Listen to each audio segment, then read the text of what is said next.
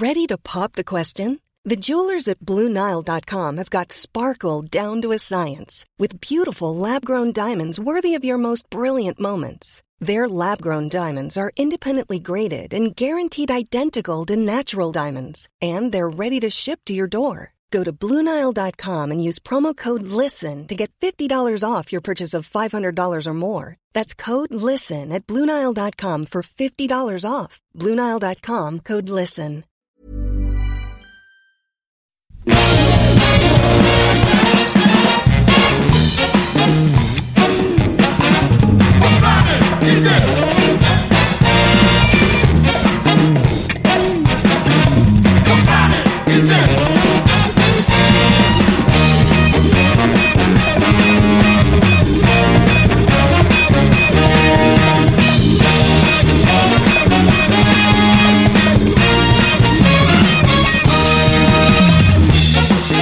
bonsoir, bonsoir, c'est Capture Mag, le podcast numéro 8.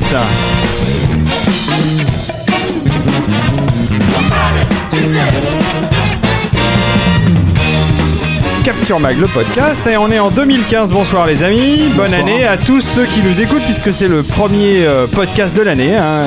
On est, on est euh, le mardi euh, 21 janvier, non pardon. 27. 27, oui, au- au- pratiquement pareil. Non mais on est encore dans les temps, normalement c'est jusqu'en janvier. euh. Voilà. Avant le 31. Voilà. Et euh, il est 21h pétante, n'est-ce pas Arnaud Bordas? Tout à fait. Et euh, donc c'est le podcast numéro 8, le podcast euh, de CaptureMac.net. Et j'ai autour de moi euh, l'équipe, euh, la formidable équipe euh, habituelle, habituée euh, au podcast. Euh, à ma droite, euh, Julien. Bonsoir Julien. depuis- Bonsoir, je te ferai bien la bise mais avec le, le casque, c'est- c'est Ouais, bien. c'est- c'est- Le ça- currier, euh, David. Exactement, merci. Arnaud, je te fais la bise de loin. Bonsoir David. Euh, bonsoir Et bonne Arnaud. année. Et bonne année à toi. En face de moi, j'ai Stéphane Moïsakis. Bonsoir David. Bonsoir euh, Stéphane. Et euh, à ma gauche, euh, j'ai Rafik Joumi, fidèle au poste. Bonsoir Rafik. Euh, salut. Et bonne année. Et ben- et bonne on peut année. se gratter la barbe puisqu'on est très proche sur cette table. Et on peut plus te gratter la barbe à toi par contre. Euh, non, moi je l'ai- je l'ai coupé pour l'instant. On ça- peut plus te gratter grand chose de toute façon. C'est vrai. Et puis, euh, on a un invité formidable ce soir avec qui nous avons commencé à discuter d'énormément de choses. Euh, je pense que il il est là ce soir pour parler euh, de, du studio euh, Ghibli. Euh, on va parler animation, mais je sens qu'il va revenir probablement dans l'agence Two Geeks et on va parler, on parlera euh, hors dinosaure ensemble parce qu'on a beaucoup de choses à, à évoquer. Mais ce soir, on parle cinéma, on parle animation et on parle avec Dimitri. Bonsoir Dimitri. Bonsoir à tous, euh, très heureux de vous retrouver et surtout de vous rencontrer. Euh, Certains visages euh, je connais déjà. Et euh, je suis donc Dimitri Granovski et je serai heureux de participer à cette émission. Voilà, Parfait. alors, on va présenter Dimitri Oui. euh, rapidement. Bien déjà, sûr. déjà, on le remercie énormément d'être venu. On l'applaudit même. On Voilà. l'applaudit. Ah, carrément, carrément. Donc euh, Parce qu'il est tard, il, est- il fait froid, on est encore en hiver. Et... voilà. Et il doit se lever, à, enfin partir à 7h demain matin. Voilà. Donc, euh, Dimitri Granovski, donc, alors, euh, pour ceux qui ne le connaîtraient pas, c'est quand même euh, une figure dans le milieu de l'animation, des spécialistes de l'animation. Euh, alors, il a Vous eu. l'avez forcément croisé si vous êtes allé à Annecy. Voilà, déjà. Voilà, forcément. Si vous êtes un habitué du festival d'Annecy, vous l'avez vu euh, présenter des. Sur un, petit, sur un petit vélo, c'est ça? Entre autres. Ouais. Euh, donc, euh, alors, on en discutait juste avant l'émission. Dimitri euh, a eu plusieurs vies, apparemment. Mais euh, on va dire, pour résumer euh, les raisons pour lesquelles il est là ce soir. euh, donc, il a été notamment euh, euh, directeur adjoint à l'école Georges Méliès, euh, qui forme en 4 ans, en quatre ans au métier du cinéma d'animation et des effets spéciaux numériques. Bah oui. Euh, il enseigne Pourtant, l'histoire. il faisait pas de- d'effets spéciaux numériques spécialement, Méliès, à l'époque. Mais il en ferait euh, maintenant. Numérique Donc, peut-être pas, les effets spéciaux, certes. Voilà. c'est sûr. Euh, Dimitri enseigne l'histoire du cinéma d'animation et l'analyse filmique, notamment à Sciences Po Annecy, je Alors crois. à Sciences Po Annecy, juste pour préciser, c'est quelque chose d'un peu plus pointu. Mhm. Euh, c'est le- pour le master transmédia et c'est de la nécessité de la connaissance esthétique et artistique pour les futurs producteurs transmédia. D'accord, bah, c'est Une autre discussion. Ouais. Excellent. Donc euh, euh, voilà, Euh, il a été élu aussi président du réseau des écoles françaises de cinéma d'animation créé sous l'égide du CNC. Euh, et pour les, les vrais fans d'animation, euh, il est, euh, ils doivent connaître sans doute ces très beaux livres. Il est l'éditeur aux éditions de l'école Georges Méliès des magnifiques livres de Pierre Lambert sur les, les classiques du studio Disney, euh, dont La Belle au bois dormant, Pinocchio, euh, et qui sont des, des- des- des gros pavés, euh, des très beaux livres. Euh, et donc voilà, et c'est vrai qu'il est, il est connu notamment aussi au Festival d'Annecy euh, pour modérer les, les work in progress des longs métrages qui sont présentés dans le cadre du festival, euh, les making of, etc. Tout ça. Et donc voilà, je pense que j'ai à peu près fait le tour euh, du CV de, de Ah Dimitri. non, non. Une toute partie, petite partie Oui. du CV. Oui, du CV qui nous concerne Voilà, ce qui soir. nous concerne ce soir, Voilà. exactement. Ouais, mais t'as pas parlé de la longueur de ma barbe. Voilà, on garde la Qui est barbe. pour l'instant courte ce soir, relativement courte. Et, euh, et donc euh, Dimitri est venu ce soir euh, pour aborder avec nous euh, euh, le, notamment notre premier dossier euh, qui va euh, aborder le, le- le sujet du studio Ghibli. On dit Ghibli ou on dit Ghibli? Ghibli. Ghibli. Ghibli, d'accord. Voilà. Gibouli. Non, parce que j'ai tendance, comme c'est G-H-I en français, hein, enfin écrit, euh, j'ai tendance à dire Guy, puisque mon nom qui est O-G-H-I-A, on dit Alors en fait, c'est tiré. euh, le nom vient, c'est Miyazaki qui l'avait choisi. Le nom vient d'un un avion euh, Italien. euh, italien de la Seconde Guerre Et mondiale, voilà. Euh, Et en italien, on dit Ghibli. qui était un avion de reconnaissance. Mhm. Euh, pour- le symbole était important pour lui, quoi. C'était un avion qui partait en reconnaissance. Et, euh, et le- le- effectivement, comme vient de le dire Stéphane, le- en italien, on dit Ghibli. Mm. Mais ce sont les, les Japonais qui ont japonisé le, le terme en Ghibli, et du coup, c'est pour ça qu'on dit Ghibli. Euh, Mais Ghibli, d'accord, euh, c'est un terme d'aviateur, mais c'est surtout un vent. Voilà, c'est euh, un vent. c'est très Le- important. Le, nom de l'avion vient du du vent. Voilà. Voilà. Ouais. Le nom de l'avion vient du vent, qui est un vent euh, du désert, Mm. euh, un vent plutôt de sud-est, et c'est une très belle histoire parce que si on pense à toute l'œuvre Mm. et le vent, Mm. on y reviendra, je pense. Le vent se lève. Et se couche. Mais ça veut dire, David, que tu n'as jamais eu droit au DVD japonais euh, de- du studio? Tu ne t'es pas tapé ces magnifiques publicités à base de euh, Ippai Collection? Alors, euh, non. pas du tout. J'ai les Blu-ray maintenant. Tu peux le refaire, Rafik On va en faire un jingle pour l'émission, je crois. C'était pas mal, C'est ouais. une bonne idée, c'est pas mal.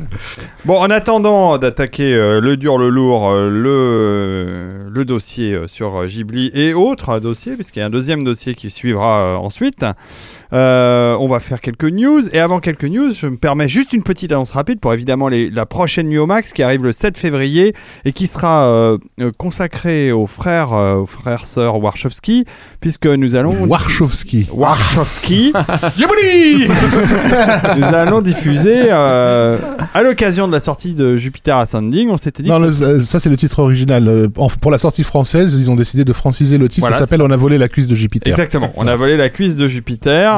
Euh, on, fait une nuit Matrix, voilà, et où on pense que c'était une bonne idée, puisque euh, le revoir sur grand écran au Max Inder, ça risque d'envoyer pas mal de bois, d'autant que Warner nous gratifie de DCP numérique tout neuf.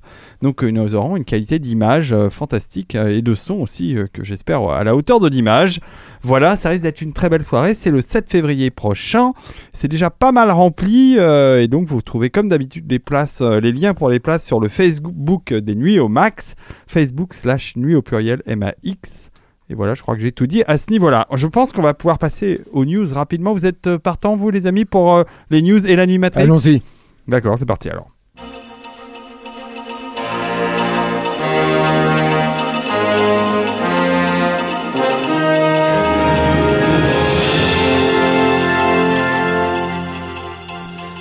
Et euh, une fois n'est pas coutume, euh, c'est euh, Julien qui commence Ouais, les news. comme d'habitude. Oui, Faut mais pas que je raconte de conneries en présence de Dimitri en plus, ça c'est ouais, chaud. hein. ouais, c'est chaud, mais bon, en tout cas, tu as la lourde Ah, tâche justement, d'annoncer des mauvaises nouvelles. Il est Pour là une pour corriger. Ouais, je vois ça, il a sorti les bretelles, c'est très intimidant. hein. Ouais. Euh, moi je vais vous parler, ça pourrait Une presque petite être une, news gay et une- sautillante, comme Voilà. tu en as l'habitude. ça peut-être, on pourrait presque faire une nouvelle rubrique, ça s'appellerait une news pour en cacher une autre. Alors, qui, qui s'est Euh, encore fait virer Alors, il y a 500 personnes, comme ça, allez hop, on y va. En fait, euh, c'est c'est une nouvelle qui est quand même très triste. Euh, Oui, quand même, ouais. euh, DreamWorks a euh, drastiquement réduit euh, son, son, son pôle de- de- de- d'employés. Euh, on a appris Oui, ça il n'y a pas très oui. très longtemps. Ils ont licencié entre 450 et 500 personnes euh, à peu près, et surtout ils ont fermé euh, le, le, le siège. Ils ont fermé le siège historique en fait de la de la compagnie qui était euh, situé à, chez euh, anciennement Pacific Data Image, Mhm. qui était une société d'effets spéciaux qui qui avait été rachetée par DreamWorks et qui euh, qui avait été ensuite transformée en studio d'animation et euh, euh, en images de synthèse. Donc euh, ça c'est une nouvelle euh, qui a qui est lourde de symboles et qui a euh, fait euh, pas mal parler d'elle, qu'on a vu pas mal sur le net, etc. Ce, dont on a beaucoup moins parlé, c'est ce qui s'est passé, euh, je crois, 3-4 jours plus tard, et qui est une nouvelle qui me semble tout aussi importante pour euh, DreamWorks. C'est que Kung Fu Panda 3, euh, qui va sortir, je crois, dans une- un an à peu près, non Euh, Tout à euh, fait, ouais. euh, normalement. voilà, a obtenu la nationalité chinoise. C'est- alors ça, ça fait écho au dossier qu'on avait euh, mené Oui. euh, l'été dernier sur euh, China Wood et comment Hollywood est en train de se plier au diktat du marché chinois, comment le marché chinois est en train de modifier en profondeur le- la façon de fonctionner de- de- des grands studios américains. Euh, là, c'est extrêmement important parce que ça veut dire que euh, Kung Fu Panda 3 va euh, évidemment euh, échapper aux quotas qui sont très très forts en Chine. Qu'il y a beaucoup plus d'argent euh, des, recettes en salle qui vont revenir directement au studio. Et, euh, tout ça en fait euh, la- laisse à penser quand DreamWorks est en train peut-être de se déplacer vers l'empire du milieu quoi. C'est à dire que il y, a, y a quand même un, signal fort. C'est à dire que si Kung Fu Panda 3 a la nationalité chinoise c'est pas un hasard. Et c'est en partie parce que évidemment Kung Fu Panda 3 euh, traite d'une mythologie et d'un- d'un- d'un- de, de choses qui sont profondément chinoises mais aussi parce que le film est majoritairement conçu là-bas. Donc Mm. voilà, il me semble qu'il y a là un écho et une concordance qui n'est peut-être pas le fruit du hasard, parce que Katzenberg est quand même quelqu'un qui est très politique, qui est quelqu'un qui calcule énormément, c'est un homme d'affaires euh, avant toute chose, Avisé. je pense. Et on trouve, avisé. on trouve également Voilà. des pandas en Chine, ce qu'on ignore. Voilà, plus beaucoup. Plus beaucoup. Voilà. Ouais, euh, Est-ce que le film sera, sera bon? Ça, c'est un autre problème. Ça, on verra. euh, Ce sera, ce sera autre chose. Mais c'est, ce qui est intéressant, c'est de voir comment, euh, euh, finalement, le, le- au au niveau géographique, en tout cas, tout ça est en train de se déplacer. Quoi. D'accord. Voilà. Merci beaucoup. À suivre euh, d'une manière extrêmement attentive, euh, parce Mm. que ça veut dire énormément de choses d'un point de vue culturel, Mm. mais ça veut dire aussi, euh, en termes d'audience, on se retrouve avec un marché chinois euh, de plus en plus ouvert, colossal, avec un nombre de, de salles qui va hein. largement déplacer euh, tout ce qu'on n'a jamais imaginé. Euh, Aujourd'hui, si j'ai entendu un chiffre euh, rapidement, euh, il y a quatre salles euh, pour, euh, je crois, 20 000, euh, 20 000 Chinois. Euh, il est prévu qu'il y en ait euh, 4 pour 1000 euh, extra, Oui, c'est pas du tout un marché qui est arrivé à saturation. On en a pas beaucoup parlé en Mm. juillet, c'est vrai. Sur un, sur- bientôt. Et donc, euh, oui, effectivement, là, il y a. Je pense que c'est un mouvement euh, où DreamWorks est un peu précurseur, mais euh, voilà, ce n'est que le début. Voilà. Merci euh, Julien, très très bonne news. Arnaud. Alors moi je vais vous parler d'un d'un de nos petits chouchous chez Bah oui. Capture, d'un de nos petits chouchous français, puisqu'il Hmm. s'agit de Florent Emilio Français, Siri. monsieur. Voilà, de- du réalisateur Florent Emilio Siri. Alors on vous donne des news et en exclusivité s'il vous Emilio, plaît. ça fait pas très français. hein. D'accord. Donc euh, on vous donne des news donc Ça de suffit. Florent Emilio Siri et en exclusivité s'il vous plaît, puisque euh, on l'a eu au téléphone cet après-midi. Oh, ça- Euh, donc C'est quand même extraordinaire. la news est, tom- est tombée il y a quand même euh, quelques jours euh, qu'il allait euh, bientôt prochainement commencer son nouveau film, qui était une donc alors il a eu il a connu plusieurs avortements successifs, hein, notamment son remake de La Balance produit par Thomas Langman, Euh, puis après Ni Dieu ni Maître qui est son film sur la bande à Bono qui traîne depuis déjà longtemps. Euh, on a parlé aussi de la, série Marseille pour Netflix, euh, mais il n'a pas commencé à tourner encore. Donc là c'est vraiment son prochain film qui est le remake de La cuisine au beurre, film de Gilles Grangier, que tout le monde connaît bien parce qu'il est encore diffusé à la télé avec Fernandel et Bourville. Donc ça peut étonner évidemment de retrouver Florent Emilio Siri sur un tel film, euh, mais il faut savoir que bon, c'est de plus en plus difficile de faire autre chose que des comédies en France. Euh, donc euh, voilà, il se retrouve à faire donc ce, ce remake de la, la cuisine au beurre qui s'appelait pendant un temps Pension complète et qui s'appelle maintenant La Grande Cuisine, qui est toujours une production LGM, le producteur de, de Clo-Clo, son film précédent. Et le, tournage commence jeudi, ce jeudi, là, euh, 27 janvier, et, et se poursuivra jusqu'au 11 avril. Donc tout ça, c'est, je vous le livre en exclu, hein, puisque tout ça n'a pas été divulgué pour l'instant. Euh, ça sera tourné à Porto Vecchio, à Ajaccio, en Corse principalement, ainsi que quelques jours euh, en Thaïlande. Euh, ça, vous allez le comprendre quand je vais vous Ah, résumer le, le, le pitch. Donc, Moi, je veux bien tourner en Thaïlande aussi. Voilà, donc euh, il y a quatre acteurs au générique. Euh, euh, les quatre acteurs principaux, c'est Gérard Lanvin qui reprend le rôle de Fernandel, Franck Dubosc C'est vrai qui, qu'il y a une ressemblance. Ouais, ouais. qui reprend le rôle de Franck Dubosc qui reprend le rôle de Bourville. Euh, Pascal Arbillot, qui est une actrice euh, qui a déjà une assez euh, longue carrière, une actrice d'une quarantaine d'années, et qui a beaucoup joué dans la comédie qu'on a vu dans Les Petits Mouchoirs, notamment de Guillaume Canet, et Audrey Dana aussi, que qu'on a beaucoup vu ces dernières années dans, pas mal de films. Donc alors, ça se démarque un petit peu quand même du film de Gilles Granger, dans le sens où, alors, l'intrigue le- générale est, la même, hein, ça raconte l'histoire donc d'un couple qui tient un hôtel-restaurant, c'est en l'occurrence Franck Dubosc et euh, Pascal Arbillot. Euh, c'est euh, c'est un couple qui, ne va pas très bien, qui est un peu en bout de course, parce que lui, d'un côté, on retrouve là le- les personnages obsessionnels de, de Florent Emilio Siri. Euh, le personnage joué par Dubosc ne pense qu'à son étoile au Michelin, à obtenir une étoile au Michelin. Et euh, sa femme, elle, euh, qui est jouée par Pascal Arbillot, donc, euh, ne pense qu'à l'enfant qu'il pourrait avoir et qu'ils n'ont toujours pas. Euh, donc l'ancien mari d'Arbillot, qui est joué par Gérard Lanvin, euh, laissé pour mort durant le tsunami de 2004. Dans le, on se souvient que dans le film original, c'était pendant la Seconde Guerre mondiale. Euh, il revenait après la guerre. Donc laissé pour mort dans le tsunami de 2004 en Thaïlande, revient. D'où la Thaïlande. voilà. Et euh, d'où les, prises de vue en Thaïlande, effectivement. Donc il revient au pays, euh, en Corse, hein, puisque ça se passe en Corse, et, euh, il va il va s'avérer que, bon, d'une part, il veut récupérer son restaurant, puisqu'il était à lui à la base. Il veut aussi peut-être quelque part récupérer sa femme. Il va s'avérer aussi que c'est un peu un imposteur, un voyou qui traîne derrière lui des dettes de jeu et des relations pas très claires. Donc voilà, et tout ça va remettre en question le couple, la propriété du restaurant, etc. C'est un film qui a déjà été écrit par pas mal de. Il y a une équipe de plusieurs scénaristes dessus. Euh, et en gros, je vais vous livrer la, la, la note d'intention euh, que m'a donnée Florent Emilio Siri, qui est, qui est celle qui nous a communiqué. Cool. Euh, donc il disait, euh, il nous a dit, ça sera plus une comédie de situation qu'une comédie de bons mots ou de personnages pittoresques, comme c'est souvent le cas dans la comédie française. Avec ce film, j'ai envie de faire rire le spectateur au début et de l'émouvoir à la fin.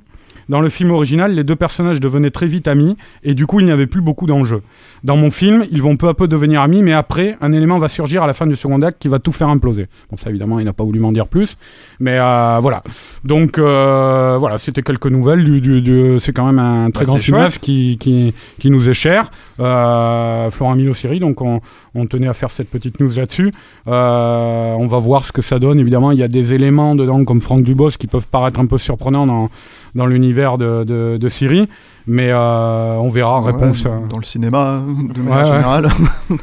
euh, mais bon, en- en- Florent m'a dit aussi qu'il il, il comptait en faire une, une sorte de, de, de huis clos, euh, de- d'exercice de, style de mise en scène autour du huis clos. Donc euh, je pense que la, la, la, la patte sera là quand même et qu'on peut quand même attendre ça pour l'an prochain dans les salles. Voilà. Bon, et ben en tout cas, vous l'aurez appris euh, en premier sur euh, le podcast de CaptureMag.net. La grande cuisine. Merci beaucoup, euh, cher Arnaud.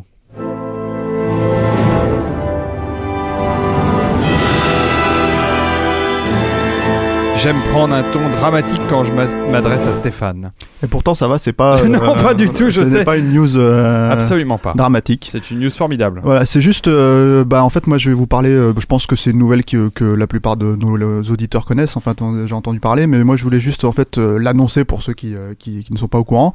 Mais John Carpenter fait son retour. Yeah. Donc, alors, pas euh, au cinéma malheureusement, euh, c'est bien dommage parce que... euh, Ça viendra peut-être. Ouais, ouais, bon, à, à raison d'un film euh, tous les 10 ans, ouais, c'est, c'est, on a encore le temps d'attendre. Et puis, ça serait bien qu'il remonte un peu la barre après, après euh, The Ward. Mm. Mais euh, non, non, pas, pas, pas au cinéma, mais dans la musique, avec son album qui sort la semaine prochaine, qui s'appelle Lost Thames. Alors là, j'empiète un peu, je vois Rafi qui me regarde de travers, j'empiète un peu Ah, sur je, ses plates-bandes. Oh, mais on Bon, peut. c'est de la BO, mais c'est pas de la BO, voilà. Je tire Euh, juste une, une gueule de, de 3 mètres de long, mais en, en plus, euh, il, est- il est, je crois qu'il est déjà leaké, euh, l'album. Ouais, en tout cas, il est disponible en écoute légale euh, sur SoundCloud, je crois. Donc, euh, mais c'est possible effectivement qu'il soit tombé euh, sur net. Normalement, il est censé sortir la semaine prochaine. Euh, c'est du Carpenter pur jus, qui est plutôt agréable aussi parce que hum, qu'on aime ou qu'on n'aime pas en fait la musique de Carpenter, elle est parfaite, enfin elle est unique. Elle, est- Elle unique. lui, et voilà. Et on peut même, dans le cadre de, de comment dire, euh, du cinéma d'horreur, il y a plusieurs personnes qui ont essayé de la refaire. Et en général, bon, c'est jamais pris quoi. Et le truc qui est intéressant, c'est que même les, les, les, les, les fans ont tendance à oublier en fait que quelqu'un comme Morricone, quand il fait la musique de The Thing, on dirait carrément la musique de, de une musique signée par Carpenter quand même quoi. Donc c'est assez, euh, assez particulier. Et du coup, je voulais mettre un petit bout. Eh euh, ben de- oui, bien euh, sûr, voilà. avec plaisir. Le morceau s'appelle Vortex. Et euh, bah voilà, l'album sort la semaine prochaine, euh, Lost Teams. Je trouve Bah. que c'est plutôt, euh, plutôt bien qu'ils reviennent. Bah, pour aider Carpenter à continuer à créer, achetez, achetez-le. Ce qui est très étonnant en fait, c'est que il y a un an, nos amis de Rockyrama en fait ont fait une interview de Carpenter. Et dans l'interview, c'est Johan Caramonté, le rédacteur en chef de, de Rockyrama, qui lui suggère de faire un album en fait musical. Alors je ne sais pas si c'est parti de là ou pas. C'est dans l'interview, l'interview date de l'époque en fait. Ouais, il euh, dit c'est une bonne idée. c'est une bonne idée. Est-ce que je dois vous payer pour euh, voilà Et en fait, je sais pas si ça vient de là, si c'est, euh, si c'est. Mais en tout cas, on remercie Johan. Qui, euh, Et j'ai une petite question parce que euh, Carpenter est un énorme joueur euh, de jeux vidéo, il fait quasiment que ça en plus Ouais. maintenant apparemment. Euh, il, il- il a rien euh, là-dessus, il a pas d'actu, il n'y a pas de, de, de, de studio qui, essaie, qui l'approche. J'ai pas vu, j'ai pas vu ça. Je crois que la dernière fois qu'il a collaboré à un, à un jeu vidéo, c'était sur Fear 3.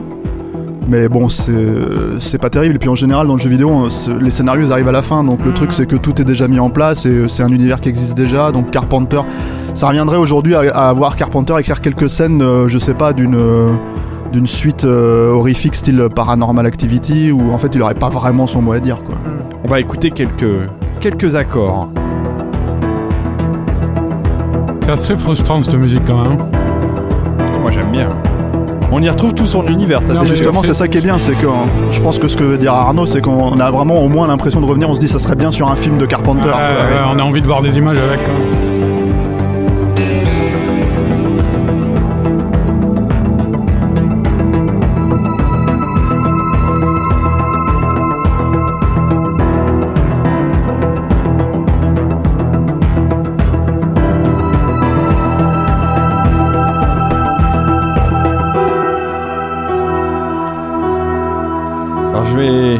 Va pas pouvoir tout écouter, mais alors il y a combien de morceaux euh, dans l'album euh, en Je crois qu'il y en a neuf.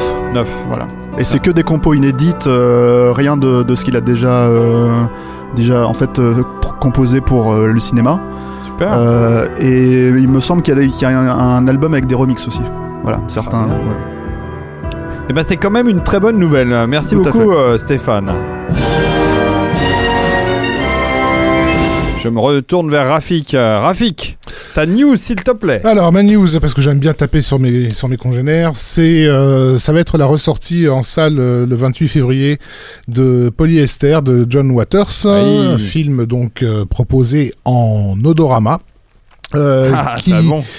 Qui est donc euh, une espèce de gimmick qui avait été utilisé à la sortie euh, pour faire parler de- du film et ça avait marché hein, euh, à la sortie originale du film on en avait même parlé à la télévision française donc euh, ce qui pour un John Waters à l'époque était quand même euh, un sacré coup de, de, de, de pub Sacré coup de pub. ouais. Néanmoins, euh, là, là où j'aimerais un petit peu euh, mettre mon, mon grain de sel, outre le fait que bon, si des gens veulent découvrir le film, qui est, qui est un film intéressant, euh, qui est une espèce de de de de de de de- euh, d'un Douglas Sirk version euh, John Waters, qui met en scène donc euh, Divine en femme au foyer, qui va tomber dans les bras d'un playboy, Alors, euh, etc. Pour ceux qui connaissent pas, parce que c'est c'est quand même d'une autre génération, euh, Divine, c'est son actrice fétiche. Son acteur, actrice fétiche, Acteur, voilà. actrice, ouais. un transgenre, je crois qu'on appelle ça Mhm. comme ça aujourd'hui. Euh, voilà. Un trave, et, quoi. et John, et John Waters, oui, on peut dire un trave, mais enfin, à, à Capture Mag, on a le droit. Euh, et John Waters, c'était à l'époque un petit peu le pape du, du cinéma trash euh, américain. Euh, euh, avant de, de se sentir complètement dépassé par, par, par son époque. C'est dans Et- Poly- Polyester que Divine mange une crotte de chien ou c'est Non, ça c'était dans c'est Female Trouble, je crois. Ouais, non, non, non, non, attends, je crois qu'il a raison. hein. Non, C'est pas dans Polyester? Non, non, c'est pas dans Ça m'a marqué, cette scène Ah, m'a crotte marqué. chien aussi. Polyester est un film qui avait vocation à sortir dans un circuit plus grand que les, que les précédents films de, de, de John Waters. Musique de, Alors, oh là, tu me coinces là, là, je ne sais pas. musique de Michael Kamen, compositeur des Die Hard Ah et ouais, de Fatale. Carrément. Oui. Mais il devait être Donc, tout non, jeune non, alors. Il y avait, il y avait, Alors, il y avait David. quand même un, un Ah petit non, ça je ne savais pas.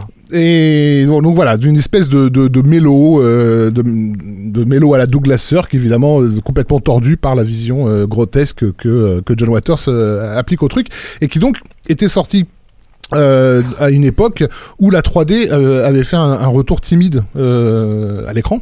Euh, donc, euh, on est euh, La début- 3D, on dé- parle pas de l'image de synthèse, hein, on parle de on la, parle de la oh, vision, la 3D. vision 3D. Il y avait eu des films en 3D qui étaient sortis début 80, euh, début milieu des années 80, qui avaient culminé avec la sortie d'un Freddy en, en 3D d'ailleurs à la fin des années 80. D'un Jaws euh, 4. Et, euh, et, et comme le film de, de, de Waters fait référence à une Amérique un peu idéalisée des années 50, qui était aussi l'époque de la première vague 3D dans les salles de cinéma, L'idée de faire un film à gimmick en odorama était aussi motivée par euh, par ça et je peux pas m'empêcher donc de constater qu'il y y a derrière euh, derrière ce film aussi une tendance à la moquerie euh, euh, vis-à-vis du caractère un peu forain euh, de, de- du cinéma. Ça c'est le côté pour ma part que je trouve un petit peu euh, bourgeois sophistiqué euh, du cinéma de, de John Waters. C'est le fait qu'aujourd'hui Polyester ressorte proposé en odorama euh, avec tout ce côté justement euh, euh, on joue les forains mais en fait au fond on se moque. Pour moi ça, ça, ça vise évidemment à moquer une vague 3D dans laquelle on est depuis maintenant plusieurs années qui est quand même bien implantée. Euh, et, et, et quelque part ça m'agace un petit peu qu'à chaque fois qu'on essaye de faire avancer un petit peu les choses au niveau de l'immersion euh, possible dans un film, on nous rebalance euh, cet éternel polyester qui, je sais pas si c'était vraiment l'intention de John Waters, finit par devenir euh, le- le- la claque qu'on donne au cinéma populaire. quoi. Est-ce que. Et- et- et- excuse- pardon. c'est- c'est- c'est fait- C'était dans Pink Flamingos en fait que. Pink Flamingos, merci, Voilà, ouais, c'est ça. Merci, qu'elle euh, mangeait un comme, caca. comme nous l'a signalé euh, Bit euh, Kiyoshi sur, euh, sur, le, sur le chat. Et c'est bien dommage d'ailleurs en fait que ce soit pas dans celui-là parce que comme ça euh, tes, tes copains ils pourraient gratter le truc, sentir et faire bon. Alors oui, c'est la une question- mauvaise idée quoi. C'est la question que j'allais poser à, à Rafik. Euh, Sur quel principe euh, l'odorama Le même principe qu'à l'époque avec Ça des sera le même principe de pastilles à gratter, oui. Euh, avec les, les, les mêmes les mêmes cartons qui doivent être fabriqués par la même usine. Je pense que voilà, je l'avais vu comme je l'avais vu, je l'avais découvert comme ça le film. c'est pas vraiment c'est pas vraiment le, le caca qui avait été euh, qui est plus frappant. C'est une Moi c'était le, vo- l'ail, le vomi moi, c'est trouvé ça dégueulasse. oui le vomi c'était Il n'y a pas un dégueulasse. truc à l'ail. Il y avait un truc là, il y avait une pizza et il y avait une paire de bon appétit, et- surtout si vous et- mangez en écoutant. une vieille, une vieille paire de chaussures. Lorsqu'on torture, euh, on torture. euh, Ah oui, pardon. Alors oui, euh, pour expliquer aux gens qui connaissent pas le film, le personnage de Divine est doté d'un sens olfactif délirant et, euh, et, et du coup, elle se retrouve torturée par euh, par ces odeurs euh, intempestives. Alors bon, dans, dans la démarche de Waters, c'est intéressant parce qu'il y a, il y, a, il y a- il y a ce côté aussi d'une euh, d'une espèce de contrôle fric euh, qui voudrait vivre dans un univers euh, euh, à la 50s euh, bien propre sur lui et, euh, et qui est, euh, dont la vie est polluée par euh, par par l'intrusion de ce mauvais goût mauvais goût que John Waters prétendait incarner à l'époque. Ça, c'est pour le côté auteur de, au- autorisant du, du film. Maintenant, son exploitation, euh, et là j'ai l'affiche, euh, euh, enfin euh, une pub sous, sous les bras, voilà, euh, sous les bras, sous la, Voilà, bah, c'est tout à fait ce qu'il fallait dire. On parlait d'odeur. voilà, et donc il y a vraiment le, il y a vraiment le flash en odorama, point d'exclamation. La motivation de la ressortie euh, de ce film, c'est euh, l'effet sensationnel, mais un effet sensationnel qui vise à moquer le, sensation- le sensationnalisme. Et c'est ça qui me déplaît. Ouais, c'est Voilà. honteux. En plus, ils ont pas sorti le Spy Kids en odorama. en France, voilà, bref. C'est vraiment dommage. Donc, Ok, voilà. super. On en est- voilà, non, je disais ça parce qu'on en est, on en est encore aujourd'hui à gueuler pour pouvoir enfin avoir du HFR euh, pour, pour les films qui, qui sont censés nous le proposer. Et on se retrouve quand même à devoir dealer avec cette espèce de ricanement intempestif de Ah, ah, on va sortir un film en odorama. Et on espère qu'il y aura une version euh, Blu-ray ou DVD euh, avec aussi les pastilles à gratter chez soi. Un vrai bonheur. Il existait une VHS avec les. euh, Ouais, ouais, bien sûr, ouais. le- Et les je, pastilles. crois que- je me il y demande avait même les s'il est nuls. pas passé sur Canal euh, une, nuit, une nuit spéciale Ouais, justement. c'est ce que j'allais dire. ouais. Et t'avais la. Mais les la- nuls, la ils avaient fait euh, un- une projection, enfin un truc en odorama dans l'une de leurs émissions. Là. bah, c'est ça, c'était peut-être en fait il y a une vingtaine d'années sur Canal euh, Le- T'avais le- les pastilles à gratter qui étaient proposées avec le programme de Canal le, le mensuel euh, gratuit. Là. Ok. Bon, ah oui, oui, oui, je me souviens de ça, t'as raison. Mm. Euh, très bien, on en a fini avec euh, les news. Merci beaucoup, euh, Rafik.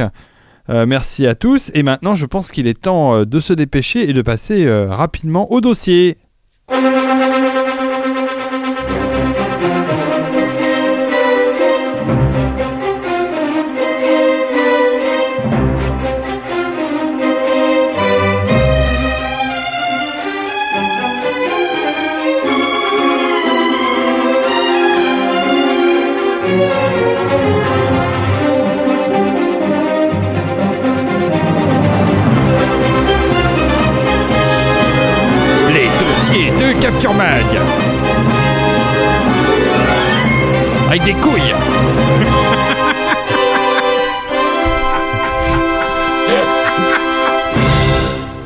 Préciser qu'on ne lui a pas demandé de rajouter ça.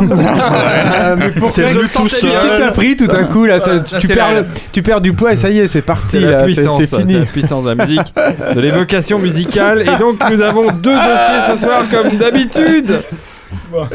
Et on, On commence par le premier. premier, Voilà, avec et des pas par couilles. le deuxième. Et donc, euh, le premier, c'est. euh, Avec des ovaires surtout. Hein. Là, c'est ça. Tu oublies. On va, on va aller, au, on va aller au Japon avec Arnaud. On va aller au Japon avec Dimitri, avec euh, Julien aussi, qui a souvent l'habitude d'aller au Japon en virtuel parfois. Toutes les nuits, il y va. Toutes les nuits, il en rêve du Japon. Voilà. Et donc, euh, qui veut engager euh, cette conversation sur le studio Ghibli? On va, je vais présenter rapidement. Vas-y, euh, Arnaud. donc euh, c'est vrai que le, le- le studio Ghibli a pas mal d'actualités en ce moment. Euh, on peut citer notamment la, la sortie récente en salle. euh, C'était euh, mercredi dernier, je crois. Il Non, il y a deux semaines. Il y a deux semaines, ouais, de Souvenirs de Marnie, leur dernier long métrage. Ah, Je l'ai pas vu. Comment c'est? C'est pas mal. Bon, Enfin, on est un peu partagé. Je sais que Julien n'aime le pas. réalisateur Médiocre, d'Ariety ouais. Ouais, C'est c'est le réalisateur Moi, j'avais beaucoup aimé d'Ariety, le petit monde des chapardaires. nettement moins bien. Euh, moi j'aime beaucoup, c'est un, mais c'est un film dans un ton très, euh, crépusculaire, très euh, mélancolique sur l'histoire d'amitié entre, une jeune fille solitaire et une sorte d'amie mystérieuse qu'elle a découvert au cours d'une balade dans la nature. Donc voilà, c'est effectivement le, deuxième film de Yone Bayashi, le réalisateur de euh, d'Ariety, qui était vu. Et euh, donc dernier au studio, puisque a priori. qui était euh, Yone Ouais, Bayashi ouais. qui était vu comme euh, plus ou moins euh, comme l'héritier à l'heure actuelle de, de, de Ghibli euh, puisque ça avait été en tout cas le seul réalisateur euh, véritablement euh, euh, félicité publiquement et intronisé par euh, Miyazaki. Euh, mais bon, euh, c'est vrai que euh, quand on dit le dernier, c'est le dernier sorti en salle, mais euh, ça, ça a l'air parti pour que ça soit aussi le dernier tout court quoi, du studio. du studio. Voilà. Euh, Ça- ce qui veut pas dire que ce réalisateur ne fera pas des choses ailleurs. ah oui, il oui, reste oui, des studios euh, japonais. Il a déjà, il a déjà d'autres projets, mais euh, c'est vrai que pour l'instant, alors c'est vrai, on en arrive à un point de l'histoire de, de, de Ghibli où il n'y a pas de, il n'y a pas de prochain film dans les tuyaux à l'heure actuelle. C'est-à-dire, ils, fonctionnaient comme ça. Ils avaient toujours un, un projet suivant, dans le, en, en général, qui, euh, qu'ils créaient euh, en y injectant les bénéfices du film précédent. Euh, et ils tournaient comme ça depuis des années. Et là, ils ont enchaîné trois longs métrages d'affilée. Le dernier, Miyazaki, Le vent se lève. Le dernier, Isao Takahata, Le conte de la princesse Kaguya. Et donc, euh, hum, Souvenir de Marnie, euh, qui vient de sortir. Et, euh, et les trois, on va dire surtout les deux derniers, ont été de gros échecs. Hmm. Euh, donc euh, là, à l'heure actuelle, il n'y a pas de, de prochain projet, il n'y a pas de, de prochain long métrage. Il y aura des courts métrages. Miyazaki a dit qu'il se consacrerait à des courts métrages, notamment les, les magnifiques courts métrages qu'ils font pour le, le musée Ghibli à Ah oui. Tokyo. Mais euh, Takahata semble ne plus euh, faire de long métrage non plus. La princesse Kaguya euh, étant auquel cas son dernier film. Euh, Miyazaki a clairement annoncé qu'il prenait sa retraite. Euh, Ouais, en- enfin, il l'a annoncé dix fois, mais, euh, Ouais, mais là, mais- ça a l'air d'être sérieux. alors là, ça a l'air d'être sérieux et, euh, et surtout, il y a un autre troisième larron euh, qui a lui clairement annoncé sa retraite, c'est Toshio Suzuki, le producteur euh, du studio Ghibli, euh, l'homme sans qui, du propre aveu de Miyazaki, euh, Ghibli n'aurait pas été ce qu'il a, ce qu'il a été. Euh, euh, C'est-à-dire euh, chez Ghibli, euh, euh, Miyazaki et Takahata, ce sont les artistes, les créateurs. Euh, Suzuki, c'était le taulier, quoi. C'était lui qui faisait tourner la maison. Donc euh, lui, il a aussi annoncé qu'il prenait sa retraite. Donc voilà, c'est toute une génération qui est en train de s'en aller. Oui, Julien. Et si je peux juste rajouter, puisqu'on était sur l'actu, il y a une autre actu qui me semble très Ouais, importante chez, chez Ghibli. Tu allais y venir, non, peut-être? Ouais, bah toi, évoquer tous les trucs. C'est la sortie en inédit, euh, enfin c'est un inédit, malheureusement ça ne sortira pas en salle, c'est, je trouve ça assez honteux d'ailleurs, hein. d'un, film qui s'appelle si, Si tu tends l'oreille, hein, qui Oui, sort alors ça, c'est directement en Blu-ray et DVD. Oh, Subasema. Mimi Kondo, ouais. Et, euh, et, euh, et c'est intéressant, je pense qu'on va en parler avec Dimitri, avec Arnaud Il sort en Blu-ray dans quelques jours, le 28 Ah, il janvier. sort dans quelques jours, voilà. Je l'ai déjà précommandé sur mes, chez mes amis d'Amazon. Qui est un film que je trouve magnifique d'ailleurs. Et, et ce qui est un- très intéressant, c'est que justement au moment où on se pose la question de l'héritage de, de Ghibli et de qui pourrait prendre la suite, euh, la succession de, de, de, de, de, de Takahata et de Miyazaki, c'est vrai que Kondo et le drame qui, qui a frappé euh, Ghibli avec, euh, à, à ce moment-là, c'était un- manifestement un très très bel espoir de, de, de Ghibli qui semblait couler de source en plus. Ouais. Ça avait été an- même annoncé officiellement. Enfin, je me, moi, j'ai le souvenir de l'avoir appris par euh, voie de presse, en tout cas, qu'il était con- envisagé comme euh, comme euh, comme un légataire et Bah, c'est pas compliqué, c'est ce qui m'avait poussé à voir le film c'était sorti sous le titre Whispers of the Heart hein, Oui. pour la version internationale Ouais. C'est pas compliqué quand il Ça est date mort. euh, d'un certain temps. hein. 97 Oui, quelque chose comme ça. 96, je crois. Alors, euh, mais je- c'est quand il est mort, euh, Yoshifumi Kondo, bah, brutalement, hein, je crois, il avait même pas 40 ans, il me semble. Ici, il avait 40 ans, il avait 44 ans, Ouais. quelque chose comme ça. D'une rupture d'anévrisme, je crois, il est mort. Oui. Euh, quand il est mort, c'était au moment euh, où Miyazaki était en train d'annoncer, la première fois qu'il a annoncé qu'il allait prendre sa retraite, et c'est après ça qu'il a décidé de revenir aux manettes et de se lancer sur Princesse Mononoke. Voilà, Finalement, euh, un mal pour un Non, bien. c'est sur Shihiro, je crois. Bon, je, je, je termine Ah, c'est aussi rapide- bien. Je termine rapidement. Il me semble que c'était sur euh, Mononoke. Euh, je termine rapidement sur euh, l'actualité, on va dire. Donc, euh, on a parlé de Souvenirs de Marnie. Euh, effectivement, la, la sortie euh, en DVD Blu-ray de Si tu tends l'oreille. Euh, on peut noter aussi la sortie en Blu-ray de- du Voyage de Chihiro qui n'était pas Mhm. sorti chez nous jusqu'ici. Il y a plein de Blu-ray qui sortent là en ce moment. Alors, Voilà. à, à Et- mon grand dame, parce que, alors, je vais excusez-moi, mais, mais euh, les Blu-ray français sont pas toujours les plus jolis au niveau du, au niveau du look.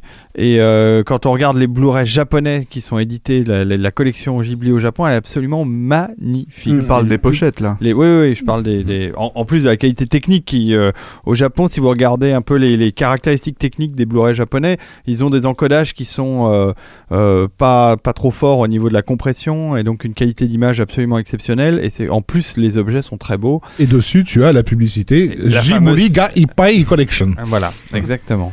Et euh, donc alors voilà pour les sorties vidéo. Et puis sinon il y a qui se poursuit encore, euh, je crois jusqu'à début mars. Euh, si vous n'y êtes pas allé, allez-y. Euh, la, Julien en avait déjà parlé euh, dans l'avant-dernier podcast, je crois.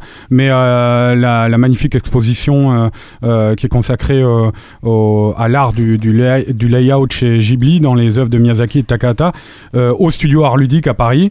Euh, donc allez-y, c'est une, une expo formidable. Jusqu'à quand tu disais? Jusqu'à 1er de- mars. 1er mars, ouais. Voilà, voilà. Ah, Ça laisse plus beaucoup de temps. hein, Il faut vraiment y aller. hein. Ouais, et, euh, et voilà, et bon, et, euh, et, et- pour terminer, euh, c'est c'est aussi euh, l'année peut-être de leur dernière année à Ghibli, mais c'est quand même leur 30e année, c'est leur 30e anniversaire. euh, c'est pour ça, je pense aussi qu'il y a pas mal de trucs autour d'eux ces temps-ci. Alors, à, à ajouter d'ailleurs sur les sorties DVD françaises, contrairement aux, excusez-moi, aux, aux sorties internationales ou japonaises, sur euh, le dernier, la Mimi au Subasema, ou Pompoko, ou un certain nombre de, de, de, de films qui n'étaient pas sortis au format Blu-ray, il y a des versions françaises qui sont uniques. Hein. Il y a- ne sort qu'en France, euh, ou euh, sur les pays européens où c'est la même, le même type de tirage, mais en tout cas, euh, pour Mimi au Subasema, c'est une nouvelle version française, donc je suis très curieux de l'écouter parce que en général, elles sont très bien faites, euh, les versions françaises. Et moi qui ai des enfants, je ne peux voir ces films qu'en version française. De grande qualité, sur, Ouais. si tu tends l'oreille. J'espère.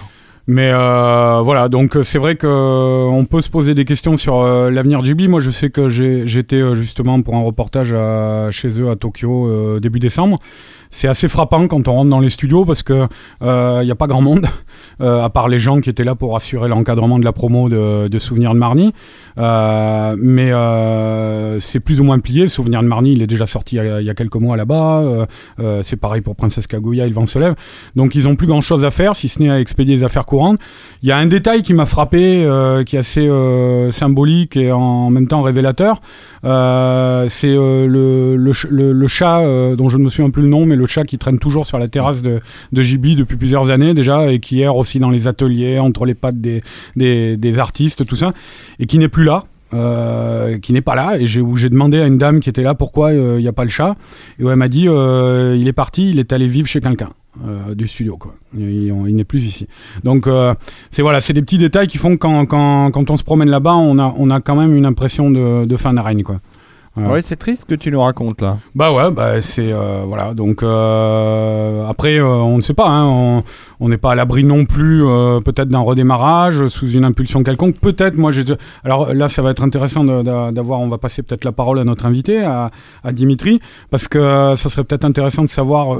Qu'est-ce qu'il y aurait comme piste éventuellement pour Ghibli? Est-ce que Disney, euh, tu penses, Dimitri, pourrait peut-être s'y intéresser et ne plus se contenter des droits de distribution et carrément racheter le studio Alors, je pense qu'il y a quelque chose de beaucoup plus fondamental. Le fondamental, c'est le cinéma d'animation japonais, qui curieusement euh, a des yeux et une écoute euh, en Europe et en France en particulier euh, extrêmement forte. Et la question, c'est pourquoi? Et ce qui est intéressant, c'est le fond du sujet. À la limite, que Ghibli ferme, c'est triste, par essence, parce que ce sont des, euh, une population qui va plus avoir de boulot, a priori.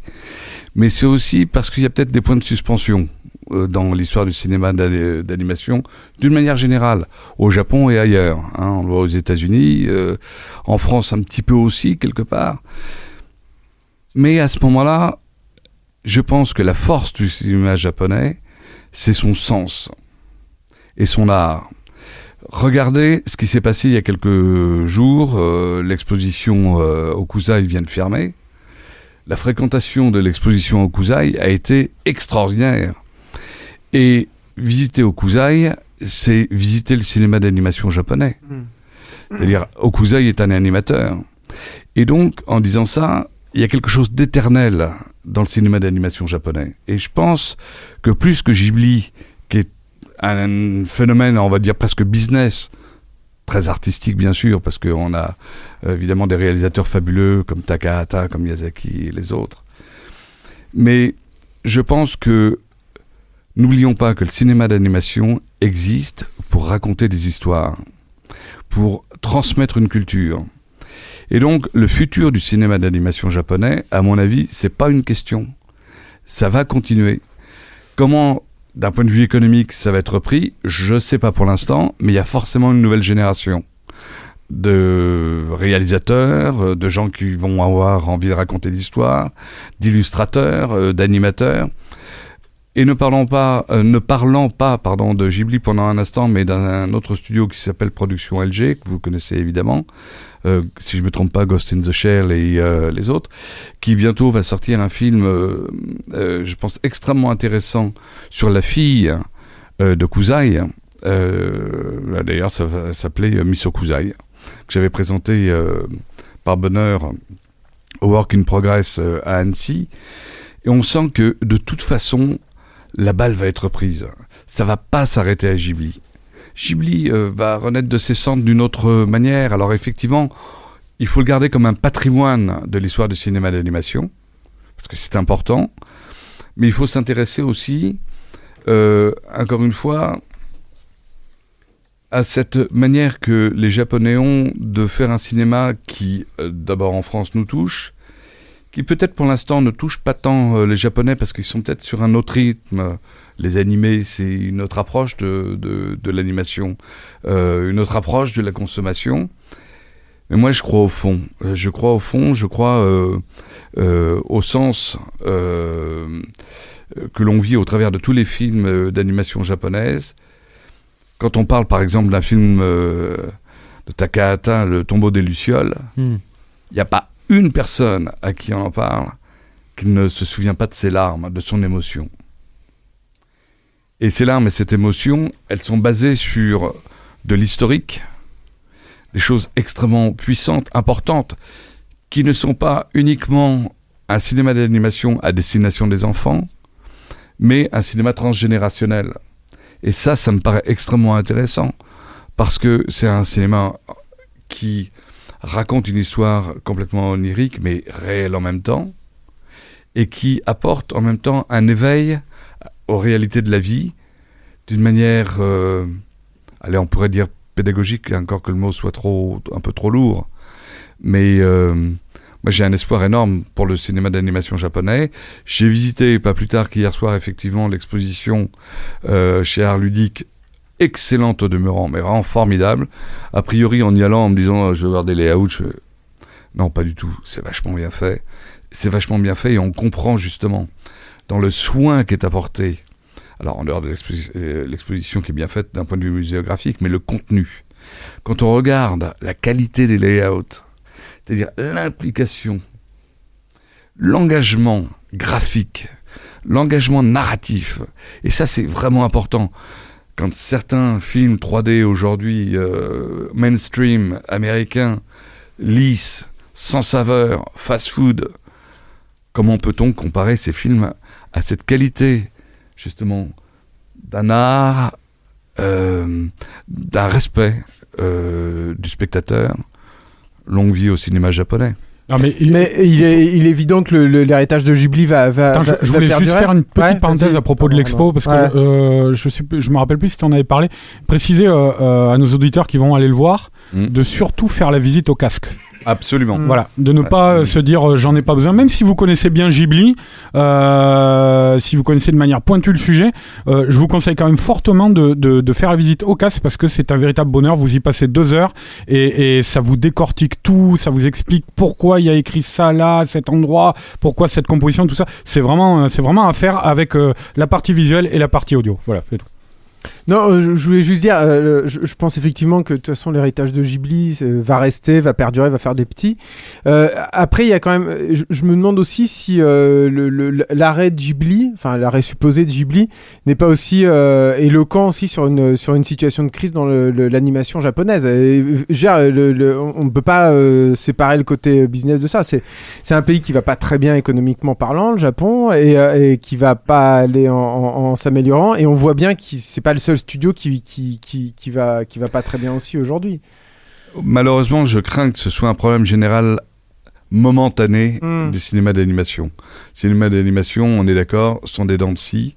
Euh, Il y a des grandes années, il y a des moins bonnes années. euh, bon, et en ce moment, bah, c'est un peu général quand même. hein, C'est-à-dire, euh, c'est le, le- le producteur de Souvenirs de Marnie, le jeune producteur, il est tout jeune, il a 37 ans à peine, qui est le, le- un peu le, le lieutenant de Toshio Suzuki, là, euh, Yoshiaki Nishimura, Mm. euh, qui m'a dit, euh, vous savez, c'est la crise partout. Il m'a dit, c'est pas que dans l'animation, c'est Mhm. pas que au Japon, c'est euh, dans le cinéma euh, mondial. Quoi. C'est-à-dire, Donc, même euh, une société comme Madhouse euh, ne, ne va pas bien euh, Mm. du tout. Mais hein. est-ce que, est-ce que justement, euh, on n'est pas dans une période de transition à nouveau Je pense qu'on a une période de transition et je suis en train de travailler sur le sujet. Euh, euh, quand je vous en ai parlé tout à l'heure euh, avec Didier Brunner, euh, on est en train de développer un livre justement euh, qui s'appelle Kirikou et alors. C'est-à-dire Kirikou 1995-1998, c'est vraiment un tournant dans l'histoire du cinéma d'animation en France en tout cas. Mais ça se passe à un moment où les audiences vont avoir besoin de contenu, ils vont avoir besoin de quelque chose qui va les, euh, j'allais dire entertainment, mais qui vont les distraire, mais qui en même temps vont leur apporter quelque chose de frais, quelque chose de nouveau. Et tout ça se propage jusqu'au moment où on va avoir cette transition technologique entre l'analogique et euh, le numérique, entre la 2D et la 3D, même si on trouve encore la 2D aujourd'hui, mais qu'on sait bien être, euh, traité numériquement. Mais conceptuellement, pendant quand même pas loin de 10 ans, si c'est pas un peu plus, on s'est consacré à la technologie parce que c'était pas évident d'acquérir la, te- la technologie, de euh, se l'approprier, au détriment de quelque chose qui est l'histoire. Et on a laissé tomber un petit peu l'histoire euh, au profit de la technologie. Et je pense que, et je pense même au relief hein, dont on a parlé il y a, pas longtemps, je pense qu'il y a une fatigue, une saturation qui fait que globalement les audiences, euh, je pense, voilà, il y a une sorte de, de calme Le tassement. de tassement. Et il y a une chose qui est très très intéressante, c'est de voir que les ventes de euh, VOD, DVD euh, des films euh, traditionnels, euh, les Disney et autres, ou films français, j'y mets même Le Roi et l'Oiseau, les Kirikou, les Triplettes de Belleville, etc., dont les le ventes... monstre de Paris. Le monstre, euh, un monstre à Paris, tu Ouais, veux dire ça. Ouais, qui, qui, euh, qui, qui garde une courbe euh, positive. Ou le dernier Astérix. Bah alors là, le dernier Astérix, bon, ça serait une aparté par rapport à Ghibli, mais qui est intéressante. Mais qui est intéressante. Parce que Astérix, qui est purement culturellement dit français, Ah oui, ça c'est sûr. euh, fonctionne d'une manière absolument extraordinaire, mais justement parce qu'il y a un poids culturel important. Euh, là, ils en sont pas loin de 3 500 000 entrées Mmh. en quelques semaines, euh, sur un travail extraordinairement difficile de euh, d'adaptation d'une bande dessinée, ce qui est en général, la plupart du temps, excusez-moi, mais c'est quand même relativement de la daube, que là, on se retrouve avec un film d'animation riche, dans son sens, parce que c'est une bonne transposition du travail euh, du Derzo euh, et de... Goscinny. Merci, petit trou de mémoire. Euh, et, et, euh, et une très belle adaptation par euh, Alexandre Astier et Louis Clichy. Enfin bref, on n'est pas là pour parler d'Astérix, on, est parlé, on, est, on, on peut parler du sens de, ce- de ce que ça représente. C'est-à-dire que les audiences sont là à réagir à quelque chose qui a de la valeur. Donc, cette, cette sorte de crise, bon, d'accord, elle est au milieu d'une crise économique, mais en même temps, euh, dans beaucoup de pays, dont la France maintenant, on a des crédits d'impôt qui font que la production va pouvoir reprendre de l'air hein, euh, localement. Je pense que euh, l'aspect économique est quelque chose qui va... Bon, bien sûr, ça compte énormément, mais je pense que c'est une vague normale. Effectivement, il y a une phase comme ça, peut-être vers le bas, mais en même temps, on a de jeunes réalisateurs qui sont en train d'arriver. Et ça aussi, c'est intéressant. Je suis pas très au courant de ce qui se passe au Japon en termes de jeunes réalisateurs, relativement. Mais il y a un sang nouveau qui est en train d'arriver. Et un sang nouveau relativement mature, entre 28, 30, 35 ans. Avec des choses à dire. Un savoir-faire. euh, grâce à une formation, donc je vais pas parler de formation maintenant, mais c'est important parce que ça vibre tout ça, c'est ça travaille avec, c'est-à-dire on, on forme, on on crée, on fabrique, on commercialise, et tout ça c'est en train de vibrer d'une manière, euh, d'une manière positive. Mais Donc- Dimitri, toi, souvent à Annecy, tu as rencontré tous ces réalisateurs, même les, euh, je, euh, je pense les, les jeunes, euh, enfin, les jeunes, ils sont plus ou moins jeunes, mais les, les, on appelle ça les jeunes espoirs, les, les gens comme Mamoru Osada, Absolument. ces gens-là. Est-ce que tu en as parlé de ça avec eux quoi? Alors, j'ai eu parfois, pour des raisons euh, de langage, j'ai eu un peu de difficulté. Bon, je me débrouille à peu près en anglais, mais euh, c'est pas toujours le cas en face. Et il y a bien des questions que j'aurais voulu poser de fond, de fond, euh, avec eux, mais euh, d'une manière générale. euh, encore une fois, j'ai l'impression qu'on est dans un instant de transition et je pense qu'on a les 3, 4, 5 ans qui vont venir, on va voir des choses exploser. Euh, je parle du Japon là. hein. Euh, et le, le Japon est aussi en train de se chercher un petit peu une nouvelle identité euh, par rapport à tout ce qu'ils ont vécu récemment. Euh, ils ont été surpris par la nature euh, plus violente qu'ils l'imaginaient. Pourtant, le Japon a souvent été touché par la nature. Mais la nature a une telle importance dans la culture japonaise que ça perturbe l'ensemble de, la vie et de la création. Mais elle est, toujours là, parce qu'il y, a des- vagues de fond. Je me souviens, une anecdote, mais il y a quelques, années, euh, 3-4 ans, 4 ans, euh, j'étais à l'abbaye de Fontevraud avec euh, Monsieur Takahata, euh, qui euh, donnait une masterclass sur euh, les rouleaux peints euh, du XIVe siècle. C'est sa grande passion. Et donc, le XIVe siècle, ces Il rouleaux va souvent dans cette abbaye, tu m'avais dit. Voilà, il y va souvent. Il avait fait une, euh, il y a eu une exposition Paul Grimaud, euh, euh, euh, Takahata qui était euh, magnifique. Il faut savoir que Takahata est aussi de, de langue française. Enfin, je dirais, a fait des études de français très approfondies. Euh, il est très timide hein, pour, parler français, mais il le parle très bien. Et Il adore la culture française. il adore la culture française. Mais là aussi, il y a un point qui est intéressant, virgule, entre virgules, c'est euh, bah, justement cette intimité, cette intimité, très important le mot intimité, entre la culture japonaise et la culture française. Pour plein de raisons, esthétique, euh, style de vie. euh, nous, on est plus grande gueule, le japonais est moins grande gueule, encore que ça dépend des instants, mais revenons à Takahata. Takahata, donc présentant ses rouleaux peints. Et là, c'est magique, absolument magique. Takahata nous a montré, d'abord, comment le cinéma a été créé. Très simple. Les rouleaux de peinture sont de- devant, devant vous. Et puis imaginez dans la main droite, on va enrouler, dans la main gauche, dans la main gauche, on va dérouler. Donc dans la main droite, on va enrouler le passé, et dans la main gauche, on va dérouler le futur. À l'époque, sur euh, ces euh, rouleaux de peinture, bien sûr, la perspective n'existe pas. La perspective, elle est faite parce que les plans, parce que les plans sont successifs dans le dans le tableau. Et ce qui est extraordinaire et la force, et, là, ça nous amène à, l'animation japonaise, euh, la grande animation japonaise, c'est qu'il y a un, travail du- du spectateur qui est justement, c'est ouvert à l'imaginaire, c'est ouvert, on a le temps de regarder, on a le temps de la profondeur, on a le temps de constituer la géographie de l'image, ce qui est dans le cinéma d'animation japonais extrêmement important, hein, euh, qui a été... euh, hein, là, tout de suite, j'ai une image du château dans le ciel où euh, je le vois euh, se déplacer et on le voit par rapport à la Terre, etc. Voilà. Donc Takahata nous montre ça, nous montre le sens en même temps du temps, passé, futur, l'espace-temps, puisque dans la même, la même planche, au même instant, on rentre dans plusieurs dimensions. C'est ça le cinéma d'animation japonais aussi. Donc son futur, il est assuré. Parce que c'est, essentiel, c'est humain, c'est universel.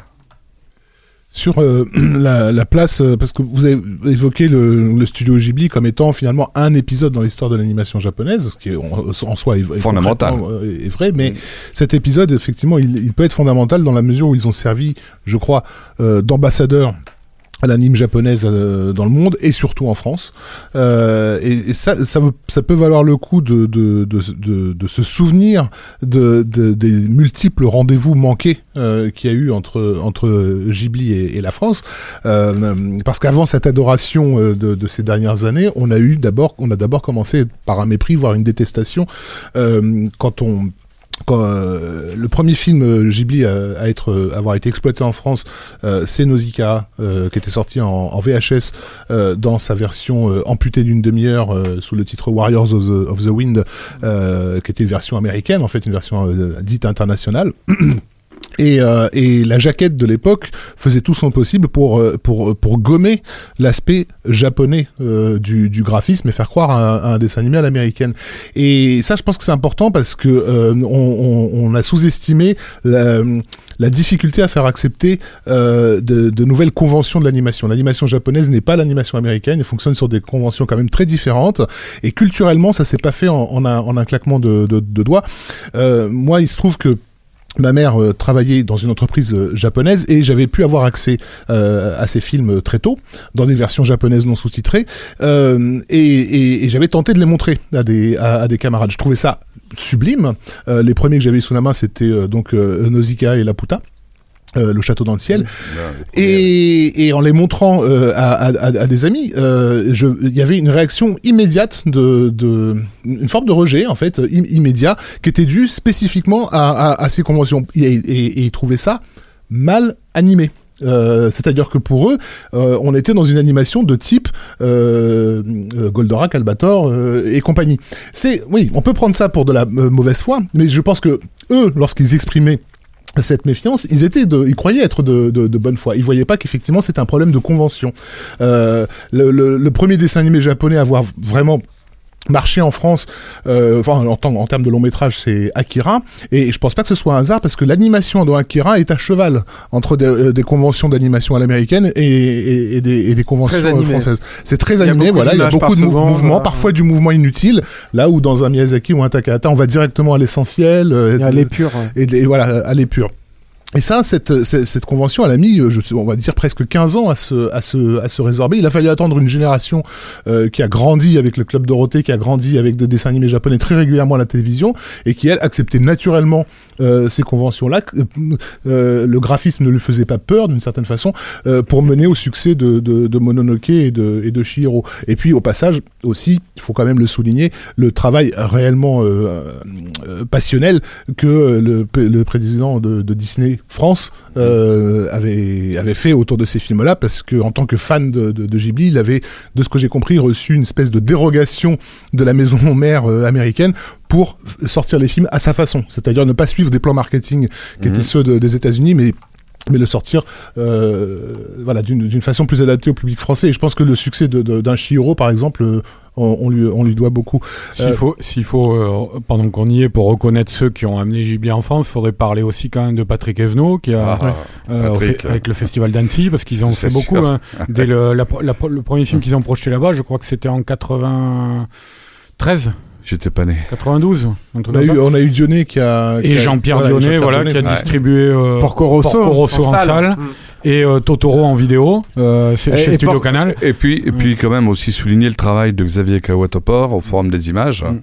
Qui a été euh, quand même majeur. Ouais, il y, a eu, il y a eu des Qui avait ambassadeurs. invité Miyazaki et tout. Et- hein. Exactement. Ouais. Euh, Pour être tout à fait honnête, c'est lui qui m'a fait découvrir le cinéma d'animation japonais. D'accord. Avant lui, euh, je connaissais pas du tout. Enfin, C'était à l'époque de. Mononoke, surtout Ouais. qu'ils avaient fait euh, fait. un gros événement. Il y, a me eu, il y y a eu évidemment des, des passeurs et, et, et- et- et ils alors, ont fait un boulot magnifique. Bon, enfin, on peut, on peut les citer. hein, il y en a pas, il y en a pas des masses. Donc on a cité ceux-là. Il y a aussi, on peut compter dans les, au niveau de la presse, euh, Christophe Gans qui a quand même été là très tôt, qui je me souviens quand j'ai débuté dans le métier euh, au cinéphage, euh, faisait des pieds et des mains pour caser une interview qu'il avait faite avec Miyazaki euh, euh, à la veille de la sortie de, de, de, de Porco Rosso au Japon. Et, et c'était pas simple à faire passer en comité de rédaction euh, une interview de quelqu'un dont les films n'étaient pas visibles euh, en France. Julien Carbon qui faisait le, le fanzine Butterfly euh, Murders et qui ensuite a travaillé sur, sur la collection HK, qui, ouais. qui faisait régulièrement l'aller-retour entre le, le, le Japon et, et, la France. On a cité Yvan West-Laurence tout à l'heure. euh, rédacteur en chef de- du magazine Animeland. Donc voilà, il, il a, il a fallu. C'était off. hein. On a cité off. On l'a cité off, tout à fait. Il a fallu quand même quelques Mais on le salue quand même. quelques fortes têtes pour euh, pour faire rentrer à coups de burin dans Mais tu en fais Dans- partie, Rafik. euh, Ne sois pas modeste. Tu, à, mon, à mon humble niveau, j'espère. euh, oui, tu as par rapport à la musique, puisque tu as insisté très lourdement. Raconte cette histoire quand même. oui, comme bah, ouais, ça c'est oui, j'étais vendeur de musique de film à la à la Fnac et euh, Grâce à toi, j'ai découvert voilà. tellement de Et je travaillais avec un service qui s'appelait Fnac Import Service et qui donc référençait des, des, des, des disques de, des disques d'import. Mais il fallait que ce soit, ils étaient référencés à la demande du vendeur. Et j'avais insisté pour faire donc les musiques que Is- Isaichi avait composées pour euh, pour les pour Miyazaki, mais les films n'étaient pas visibles. hein. Et donc le, le gars de, de Fnac Import, qui était un type adorable et euh, re- relativement connaisseur, euh, même très connaisseur, ne connaissait pas cette portion-là. euh, de la musique de film et il était très méfiant et quand il a vu les, les commandes que je lui faisais qui étaient très importantes il a flippé et il a fallu que je passe plusieurs jours à négocier avec lui pour pouvoir réf- faire Oh, référencer Dis-le, t'as couché avec lui. voilà, pour que je puisse faire référencer du Isaichi en lui disant T'inquiète pas, tu les vendras.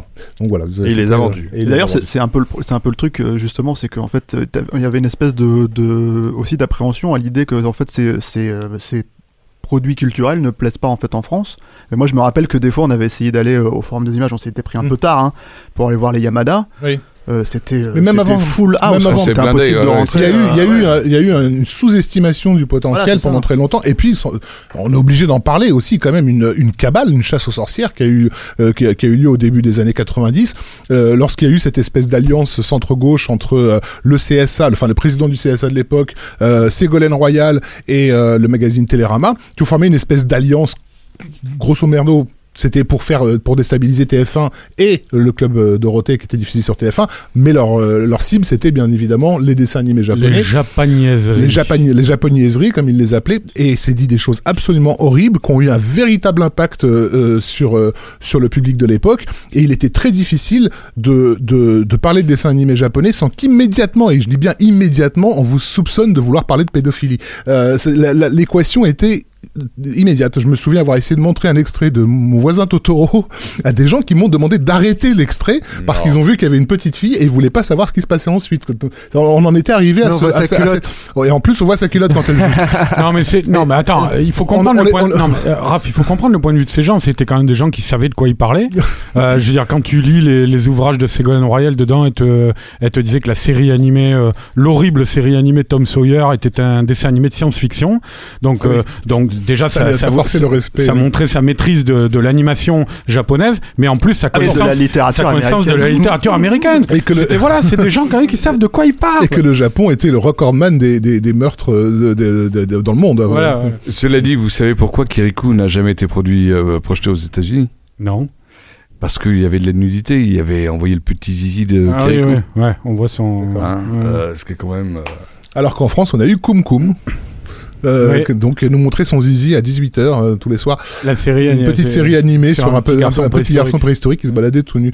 Euh, mais donc voilà, donc, il faut pas oublier quand même qu'on a eu déjà cette. Il y, cette avait de des freins du côté du Japon. Et- Moi, et- je me souviens très très bien de Dionnet Mais qui, qui racontait que le- les, les Ghib- Ghibli au tout début euh, étaient plutôt réticents à l'idée de lui vendre les films, les droits des films pour le pour la pour la France en disant mais de toute façon ça vous intéressera pas, Ah c'est ouais, fait les pour Japonais n'ont jamais fait beaucoup d'efforts pour exporter leur, leur, production. C'est un mais- état d'esprit insulaire. Tout à hein, fait. Japon. tout à hein, fait. Faut jamais l'oublier. Ça, c'est vrai. hein. Mais, mais, mais ils étaient aussi freinés par, euh, par, cette, euh, par cette psychose. Et je me souviens qu'à l'époque, c'était, euh, il s'agissait de Kiki, c'était Kiki's Delivery Service, le dernier euh, Ghibli en, en date.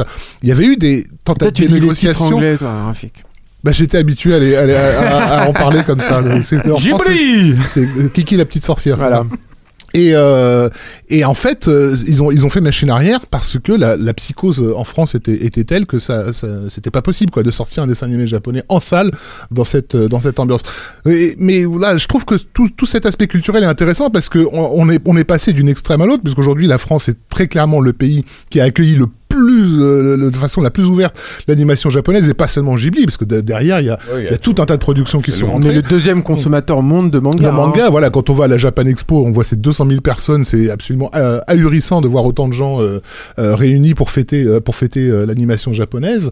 Euh, donc on, on revient de, de très loin, mais cette question de la convention, je pense qu'elle est quand même euh, très intéressante parce que il y avait aussi cet aspect qu'à une époque euh, ceux qui défendaient, qui cherchaient à défendre ce, ce cinéma-là pour convaincre les non convaincus, leur disaient mais regarde-le, c'est comme un film. Ça se disait par exemple de, du tombeau des Lucioles, très régulièrement, c'était, euh, voilà, fais l'effort, regarde-le, c'est comme un film. Et quelque part, c'était, je comprends la, je, non mais je comprends la démarche de, d'essayer, en fait, il s'agissait de, de faire effacer, la, de, d'effacer la convention d'animation pour que le spectateur euh, accepte de franchir le pas. Alors qu'en réalité, un film comme euh, Le tombeau des Lucioles ne, ne peut, c'est même pas la peine de l'envisager en live, quoi. Ça serait un autre film, ça serait complètement une autre expérience. Tout- toute la qualité intrinsèque de, de l'animation japonaise, elle tient justement à ces, à ces conventions, euh, à ces conventions là. Mais c'est ce qui est extraordinaire du cinéma d'animation et ce qui est d'ailleurs extrêmement délicat. Euh, on parle de, par exemple, de la fluidité de l'animation, par exemple. La fluidité de l'animation, euh, si on pense à Lalou, par exemple, qui est une animation extrêmement euh, René pauvre. Laloux. Oui, Mm. René Laloux, c'est euh, très pauvre en termes d'animation. Mais est-ce qu'on a besoin de plus d'intervalles à partir du moment où on a la capacité de l'imaginaire. Alors, euh, bien sûr, euh, à mon âge, c'est facile de dire ça. Les, les gamins ont besoin de continuité dans le mouvement, ont besoin d'action, mais Les, ga- si- les gamins, je crois pas. pas si euh, sûr. C'est pas absolument, c'est pas si sûr. Et là, c'est quand même aussi un, un- un point intéressant.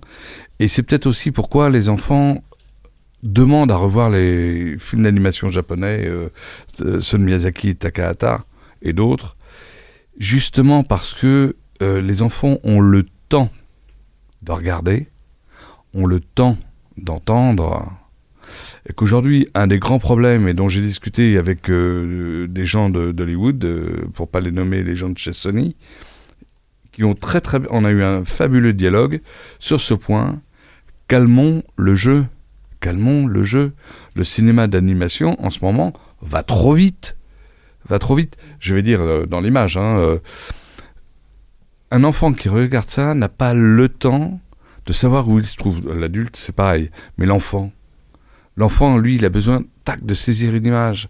Il a, besoin de, de savoir où il est. Il a besoin d'installer une référence. Il a besoin d'entendre un son qui va le transporter avec intensité, avec un climax, et puis un silence. Paf. Et après, on redémarre. Mais justement, ces rythmes-là, euh, je pense à Astérix, au dernier Astérix, ils ont vraiment travaillé sur le sujet d'une manière très intéressante. Par exemple, il y a très très peu de mouvements de caméra. Euh, Il n'y a pas de caméra en fait. Enfin, si, évidemment, euh, il y a une caméra, mais les plans sont fixes et l'action se passe à l'intérieur du plan.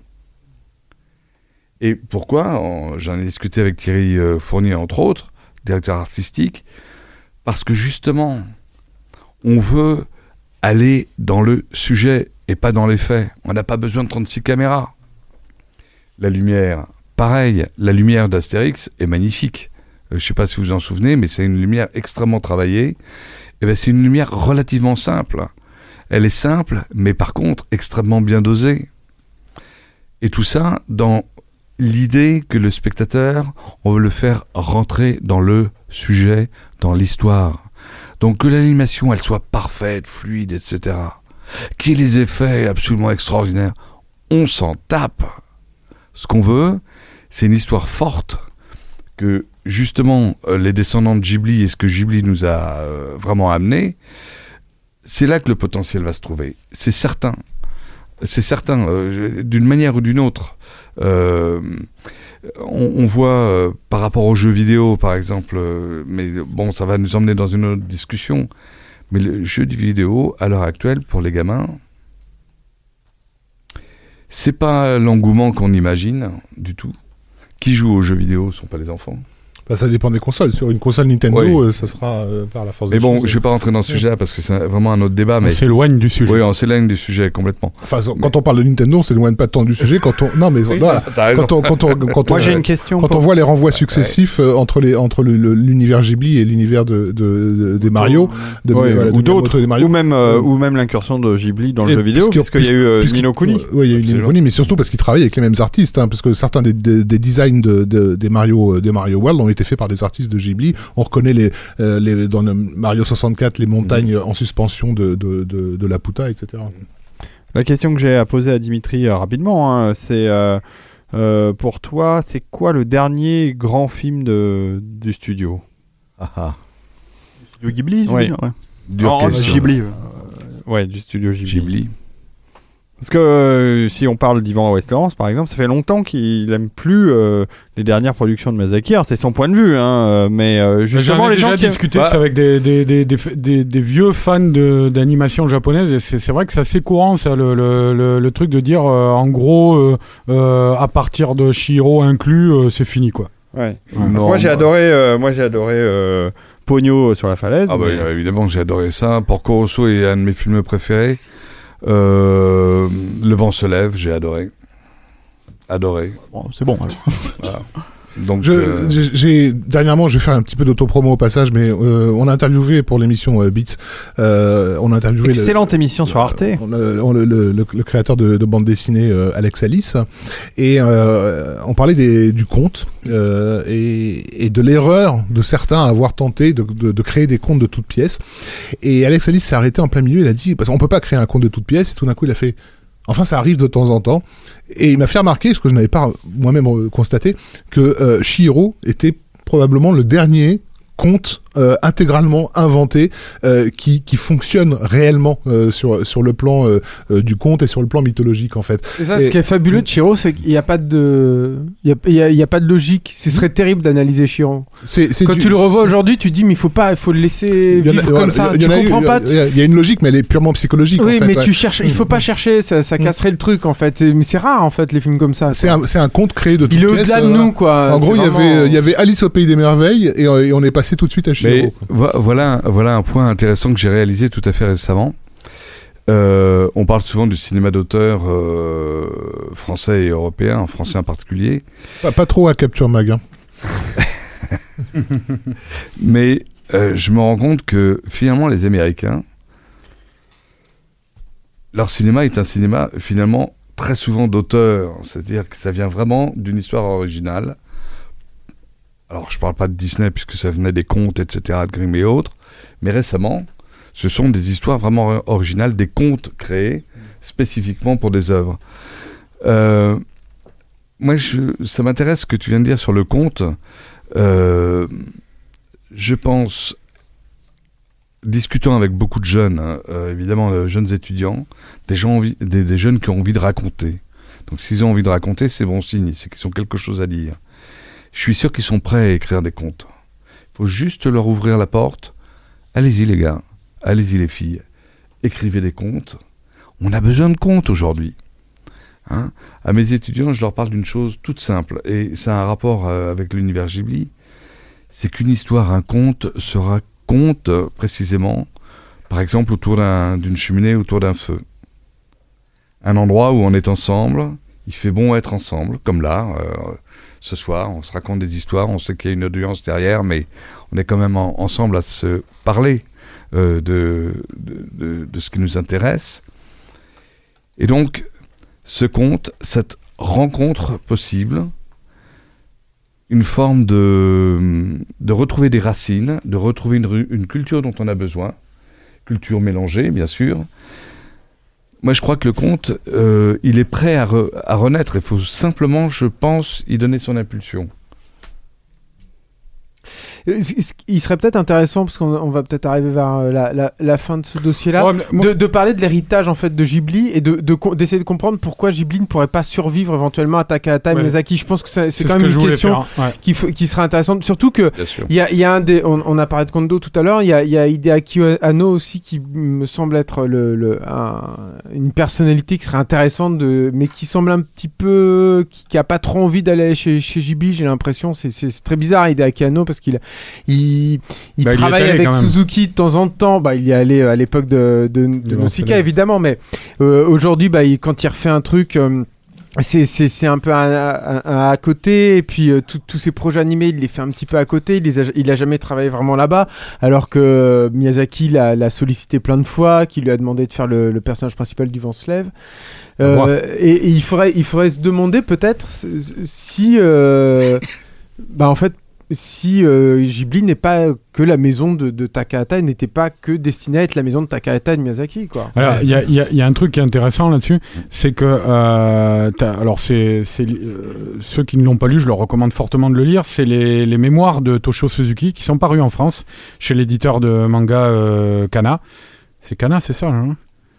Euh, je sais plus si c'est enfin, importe. c'est Kana ou l'autre là, je sais plus. Bon, faudra vérifier.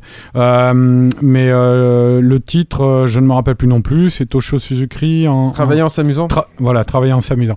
Et, et c'est magnifique parce que c'est un ouvrage où il raconte avec un ton très enjoué tous ses souvenirs de son métier de, au tout début dans l'édition jusqu'à jusqu'à Ghibli, jusqu'au triomphe de Ghibli, tout ça. Et alors, il y a quelque chose qui il y a un épisode notamment qui est rapporté dans cette dans ses mémoires qui est assez étonnant et qui se passe en 95, c'est-à-dire soit 10 ans pile, euh, c'était pour les 10 ans de Ghibli, euh, 10 ans après la, la création du studio. c'est Kana hein, ouais. C'est Cana, Mm. d'accord. Euh, donc il écrivait dans, dans à- il rapporte ce, ce, ce fait dans ses mémoires, mais il l'écrivait à l'époque dans un ouvrage qui était destiné à fêter les 10 ans d'existence du studio. Euh, et il disait honnêtement, en 95, il disait ça, honnêtement, personne ne pensait que Ghibli durerait si longtemps. 10 ans, hein, il parle de 10 années seulement.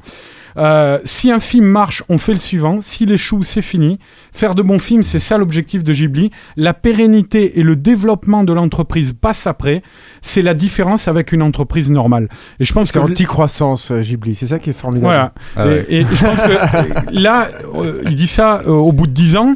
Euh, 30 ans plus tard, donc on arrive à la fin d'un cycle. euh, 20 ans plus tard, pardon. euh, on arrive à la fin d'un cycle. Et, on voit euh, euh, que justement, cette, démarche était dès le départ une, une- démarche qui n'était pas vue comme sur le long terme. C'était, quelque chose qui visait à atteindre un niveau d'excellence sur le court terme parce qu'ils euh, euh, ils étaient conscients que ce niveau d'excellence et, et la manière dont ils allaient pouvoir le concrétiser leur interdisait de construire un empire euh, durable. Mais c'est toute la beauté de Ghibli aussi. Non, euh, sûr, quand on tout voit tout ce qui se passe avec Pixar aujourd'hui, où, euh, bon, on sait pas ce que va devenir Pixar. Et puis là, le, le- le prochain film de Pete Docter a l'air absolument magnifique. Mais c'est vrai que Pixar a quand même eu des ratés. On, on a senti que cette espèce de de- d'utopie qui était Pixar à une époque, bah ça, ça s'est quand même effrité à gauche à droite. Ça a été cabossé. L'utopie, ça n'existe pas, Julien. Non mais voilà. Euh, euh, euh, Ghibli par contre, c'est ça fait partie de ces rares euh, euh, événements, micro-événements dans, dans, dans l'histoire de, de- du cinéma en règle générale, où tout à coup t'as un studio, un écrin qui est euh, une espèce d'idéal de, de, de société de production, mais qui qui est par essence un peu sans lendemain en fait. C'est ça en fait le truc de, de Ghibli, c'est qu'il faut admettre que ça, ça puisse être sans lendemain pour justement euh, conserver sa saveur. À tel point que personnellement, je sais qu'Arnaud sera pas d'accord avec moi, mais c'est vrai qu'il y a sur certains points, Souvenir de Marnie, à mon sens, fait c'est pas le film de trop parce qu'il y a rien de honteux dans Souvenir de Marnie, mais c'est le film qui était pas nécessaire en fait chez, chez, chez Ghibli. C'est un peu un coup pour rien quoi. Et pourquoi? Parce que je pense que c'est un coup sans lendemain, c'est un coup qui révèle pas du tout un auteur, c'est un coup qui révèle aussi les limites de, de Hiromasa Yo- Yonebayashi. C'est euh, un film aussi qui est qui a un peu le cul entre deux chaises, entre un auteur qui essaye de s'affirmer, qui en même temps est un peu écrasé par euh, tout, tout le leg et, et l'héritage de, de, de ses deux aînés. Donc voilà. Enfin, justement, je trouve que, moi, je trouve le, le, le Enfin, film. Après, on va, rentrer dans un débat sur Je suis d'accord sur. mais. Non, mais pourquoi pas, mais c'est- je suis d'accord sur certains. sur la première partie de ton truc, mais sur la deuxième, après, dire que euh, il a ses limites. Moi, justement, je trouve que c'est quand même courageux parce que c'est euh, quasiment le seul film. euh, alors, il y en a- il y en avait pas beaucoup de toute façon de prétendants. hein. Il y avait précédemment, il y avait Goro Miyazaki. Bon, ça avait été un échec, mais le, le- c'est- quasiment le seul film qui, dès le départ, aura tenté de s'émanciper d'un modèle Ghibli. On, on va pas dire que ça a totalement réussi. Je dis pas que c'est un chef-d'œuvre, mais il y a des trucs payants à l'arrivée là-dessus, qui, qui, qui, qui essaient de. Alors évidemment, ça arrive, comme je disais, à la fin d'un cycle, donc euh, forcément, bah, il aura pas de vraiment. Je ne pense pas qu'il aura de descendance ce film, mais euh, c'était quand même un, un, un film qui était euh, qui s'inscrivait dans la rupture, quoi. hein. Ça, c'est quelque chose dont tout le monde était conscient là-bas. Il y en a même qui m'ont dit, comme Masashi Ando, le directeur d'animation, que peut-être ils étaient allés trop loin, euh, voilà. Mais mais euh, ou le producteur lui m'a dit que peut-être ils étaient pas allés assez loin, mais mais euh, mais en tout cas, ils ont essayé de faire quelque chose de différent et ça, c'est quand même louable, quoi. Disons que bon, c'est un peu tôt parce que c'est- quand même de l'actu brûlante, quoi. Mais le, le, il, me semble quand même que ça aurait été beaucoup plus beau si ça s'était terminé, euh, si ça doit se terminer, hein, évidemment. hein. Je, je suis pas, je suis pas joué les Cassandres, mais si, si, si c'était terminé avec Kaguya. euh, avec Kaguya Ah ouais, et le vent se Kaguya, lève, est- un- en plus, Ghibli a vraiment pris son envol avec le, le doublon euh, Totoro et, euh, et le tombeau des Lucioles.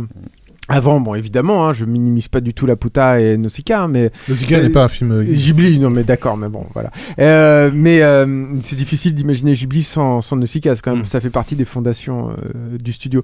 Mais, euh, mais euh, et, et je trouvais en fait que ces deux auteurs-là, qui finalement ont suivi des parcours complètement parallèles euh, ensuite, une fois que Ghibli a été créé, c'est ça aussi qui est complètement paradoxal. C'est deux, deux, deux, deux, deux personnalités très très fortes qui sont créées en, en, en travaillant ensemble, qui quand elles ont trouvé une maison ont, ont suivi des parcours complètement parallèles, ne se sont que très très peu croisés en fait finalement une fois que Ghibli a été créé.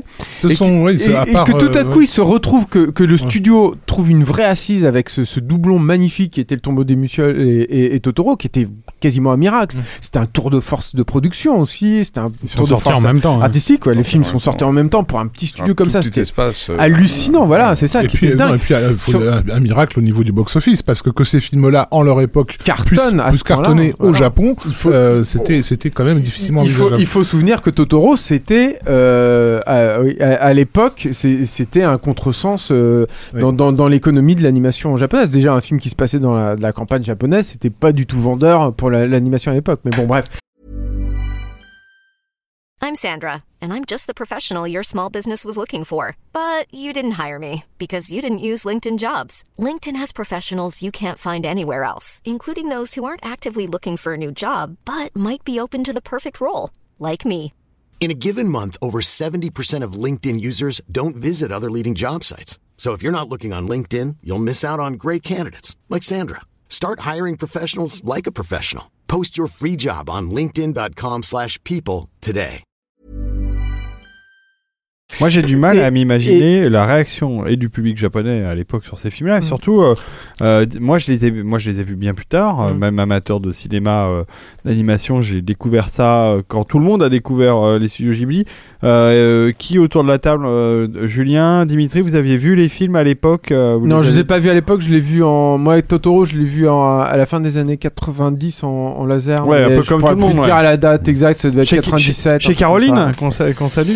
Non, non, c'était un, quelqu'un qui avait une euh, librairie à Tours. J'étais encore Ouais, tourangeau à l'époque. Mais euh, juste pour dire, euh, je, je trouvais qu'il y avait un, un fonctionnement assez logique finalement dans le fait que bah, Ghibli, euh, d'ailleurs, euh, subissent un certain désaveu du public aujourd'hui avec ces deux films magnifiques et puis qui sont pas euh, qui sont un peu revêches, c'est dur. hein. Le, vent se lève est quand même un film assez euh, austère. hein. Euh, euh, et voilà, et qui se retrouve là tout à coup réunis à nouveau dans, la production, dans deux productions difficiles, deux tours de force techniques aussi, deux tours de force artistiques et deux films qui sont complètement différents et qui quelque part, si tu creuses vraiment, se retrouvent aussi quoi. Voilà. Hmm. Et sur- donc, sur- euh, Dimitri, je sais pas, peut-être tu voulais dire quelque chose sur, euh, sur la question de euh, le fait que euh, finalement Ghibli n'aura n'aura été que, enfin, entre guillemets, parce que c'est gigantesque, mais n'aura été que le studio euh, de Miyazaki et, et, euh, Takahata. Alors, curieusement, je dirais que ça serait pas mal. Ça me fait penser aux peintres de la Renaissance, hein, euh, les fameux ateliers euh, extraordinaires. Ça serait pas mal. Ça serait pas mal, ça n'empêche pas la suite. Mais ça serait une manière de mettre en écrin euh, deux extraordinaires euh, réalisateurs, euh, auteurs, qui ont une histoire. J'imagine leur collaboration au début, ça, ça a dû être tellement excitant, ils ont dû tellement partager. Et justement, ce que je me dis aussi, c'est, encore une fois, comme on l'a dit tout à l'heure, c'est une transition, c'est un passage. Que Ghibli s'arrête aujourd'hui, que ça ne devienne pas une histoire, euh, allez, commerciale, de big business, que Disney reprenne, c'est pas mal que ça se fasse pas, éventuellement. Tu vois C'est assez étonnant ça quand on va là-bas, notamment et qu'on visite la. Moi, ce qui m'a frappé au musée Ghibli, euh, alors ceux qui vont un jour à Tokyo aller visiter ça, c'est magnifique le studio, le musée Ghibli, Ouais, pas le studio, le génial, musée. ouais. Euh, mais ce qui est assez frappant, c'est en fait quand on arrive à la boutique. Euh, la boutique du musée Ghibli. Moi, je m'attendais à voir une, une caverne d'Alibaba avec des, des Totoro en peluche gigantesques comme ça. Et en fait, on rentre et c'est très limité. J'ai trouvé dans Tokyo d'autres boutiques où il y avait beaucoup plus de merchandising. Il y a, y a pas une impression de, de, de euh, bon alors déjà en plus sur les licences, sur les, ils sont très pointilleux, très tatillons. euh, ils, ils cherchent pas du tout à recouvrir le marché Ghibli. Mais c'est vrai que quand on est là au cœur de leur de leur musée, dans cette boutique En et petite qu'on croissance, Arnaud. Ouais, ouais, ouais. Mais je, dirais, quelque chose qui me paraît aujourd'hui, euh, dans ce qu'on est en train de vivre, euh, vraiment essentiel. Et justement, ce qu'ont transmis euh, Takahata et Miyazaki, et il faut y faire attention, il faut qu'on y réfléchisse, euh, c'est le sens du travail qu'ils ont développé. C'est le fond de ce qu'ils ont fait. La forme était très belle, mais le fond, est-ce que nous sommes aujourd'hui prêts à le recevoir? En ce moment, là, aujourd'hui C'est-à-dire toute la réflexion, toute la culture japonaise, qui est quand même euh, énorme d'un point de vue euh, euh, littéraire, d'un point de vue artistique, d'un point de vue des modes de vie qui, je veux dire, le respect, le respect qu'on vit dans tous les films des studios Ghibli, le sens du respect de l'autre, c'est extraordinaire. Est-ce qu'on est prêt à recevoir ça en ce moment? Là, à mon avis, on va recommencer à être prêt. On, en a besoin. Justement, voilà. Je pense que Ghibli s'arrête aujourd'hui. C'est une question et demain va y avoir une réponse. Et je pense que c'est un très fort message vers les futurs jeunes réalisateurs et aussi les jeunes publics qui se posent des questions. On est en train de se poser des questions. Voilà, c'est une occasion. C'est-à-dire, il y a, il y, a, il y a quelque chose, moi je pense, qui ressort beaucoup de tous leurs films, si on fait le bilan quoi, là, de Miyazaki et Takata, c'est euh, c'est la célébration de la vie. Et, euh, et ça, c'est quelque chose que euh, j'en ai discuté à, à- pour l'avoir rencontré à deux reprises avec lui, Takata, et auquel il est très sensible. Et notamment, ça, c'était assez marrant parce que c'est vrai que quand on pense à ses œuvres, notamment à La Princesse Kaguya, à Homo Ide Poroporo, Mm. là j'ai oublié le titre français. euh, je ne sais plus, bon bref. Euh, euh, quand on pense à ces films, souvent, euh, les gens évoquent euh, l'impression de nostalgie. euh, et je sais que c'est Takahata, il m'a dit que c'était quelque chose qu'il détestait. Euh, et qu'il supportait pas quand on lui parlait de ça, qu'on lui disait que c'était dans ses films, euh, parce qu'il disait que il y avait aucune euh, nostalgie dans ses films. On pouvait peut-être euh, éventuellement voir euh, de la, de la mélancolie dans certaines scènes, euh, mais que c'était pas du tout quelque chose de mortifère, de tourner vers le passé. C'était avant tout une célébration de la vie. Absolument, Voilà. c'est de l'espoir. Le- tout est orienté quand même vers. euh, Bah, c'est assez marrant, moi j'en avais parlé de ça avec lui parce qu'à cause de la scène finale, la scène finale avec la chanson, la scène finale qui, qui est magnifique de la princesse Kaguya, avec cette, cette procession euh, Mhm. où la, la- l'héroïne part vers, vers l'au-delà. Et et, euh, il y, a, il y a une manière de dire adieu à la vie avec un peu de regret, mais en même temps en disant, en, en- en célébrant cette vie-là qu'on a eue. Quoi. Et, et, et ça, pour lui, ça C'est résulte. le, le final de Pompoko déjà. hein, qui, euh, Pompoko aussi. hein. après, après deux heures de perte Mm. irrémédiable de, de leur univers, finissent quand même par faire la fête dans, dans un terrain Mm. vague. Ouais, et ça, c'était quelque chose. euh, J'oserais presque dire euh, un mot qui est délicat, mais pourtant qui est euh, forcément profond si on n'y associe pas d'autre chose. Mais dans ce cinéma, il y a une, une sorte de spiritualité qui est intéressante. Euh, pas définissable d'un point de vue, enfin, laissons-la la plus ouverte possible, mais il y a une dimension qui est vraiment intéressante, une dimension philosophique. Euh, bon, je suis désolé, là, ça fait un peu pompeux toute cette discussion, mais c'est parce que ça m'obsède en ce moment, justement dans des, dans des périodes euh, critiques qui mélangent art, technologie, économie et idéologie aussi quelque part. Hmm. Moi, je vois que vous encensez euh, Takahata depuis tout à l'heure. Ce n'est pas le cas de tout le monde. Euh, je vous rappelle que euh, ça, ça, ça, ça paraît grand chose à voir avec euh, les, élans philosophiques que vous avez juste à l'instant, mais nous avons passé lors de la dernière nuit au max consacrée à Miyazaki, et nous en avons fait déjà trois. La quatrième permettra de clore l'intégralité de de sa filmographie. Nous avons passé un extrait d'interview de Miyazaki qui nous avait été fourni par Disney, où il dit quand même que Takahata est un gros feignant. C'est- ça Alors, surprend. Alors, euh, ça, on peut, on peut en faut parler, aussi, mais faut aussi rappeler que euh, avant de- d'être euh, d'égal à égal euh, au sein du studio euh, Ghibli, euh, Takahata était plus ou moins euh, au-dessus hiérarchique. euh, Il était carrément, hein, de- son mentor, de- hein. Voilà, c'était un peu son mentor. Et, plus euh, âgé que lui déjà. Mais je, alors, je pense a- que dans, dans l'héritage qu'ils peuvent laisser au, au Japon et même à l'international, euh, il faut il faut pas sous-estimer non plus l'exemple le l'exemple le, le caractère de modèle de se dire de dire à d'autres à d'autres animateurs euh, c'est possible. Euh, si on n'avait pas eu une aventure comme comme comme Ghibli qui, qui a quand même essaimé un certain nombre de succès internationaux, je pense que des gens n'auraient pas conscience que ce genre d'exigence euh, dans- de- de- d'animateurs et d'animateurs auteurs peut être récompensé par un prestige international et, euh, et une carrière à, à, à- long terme.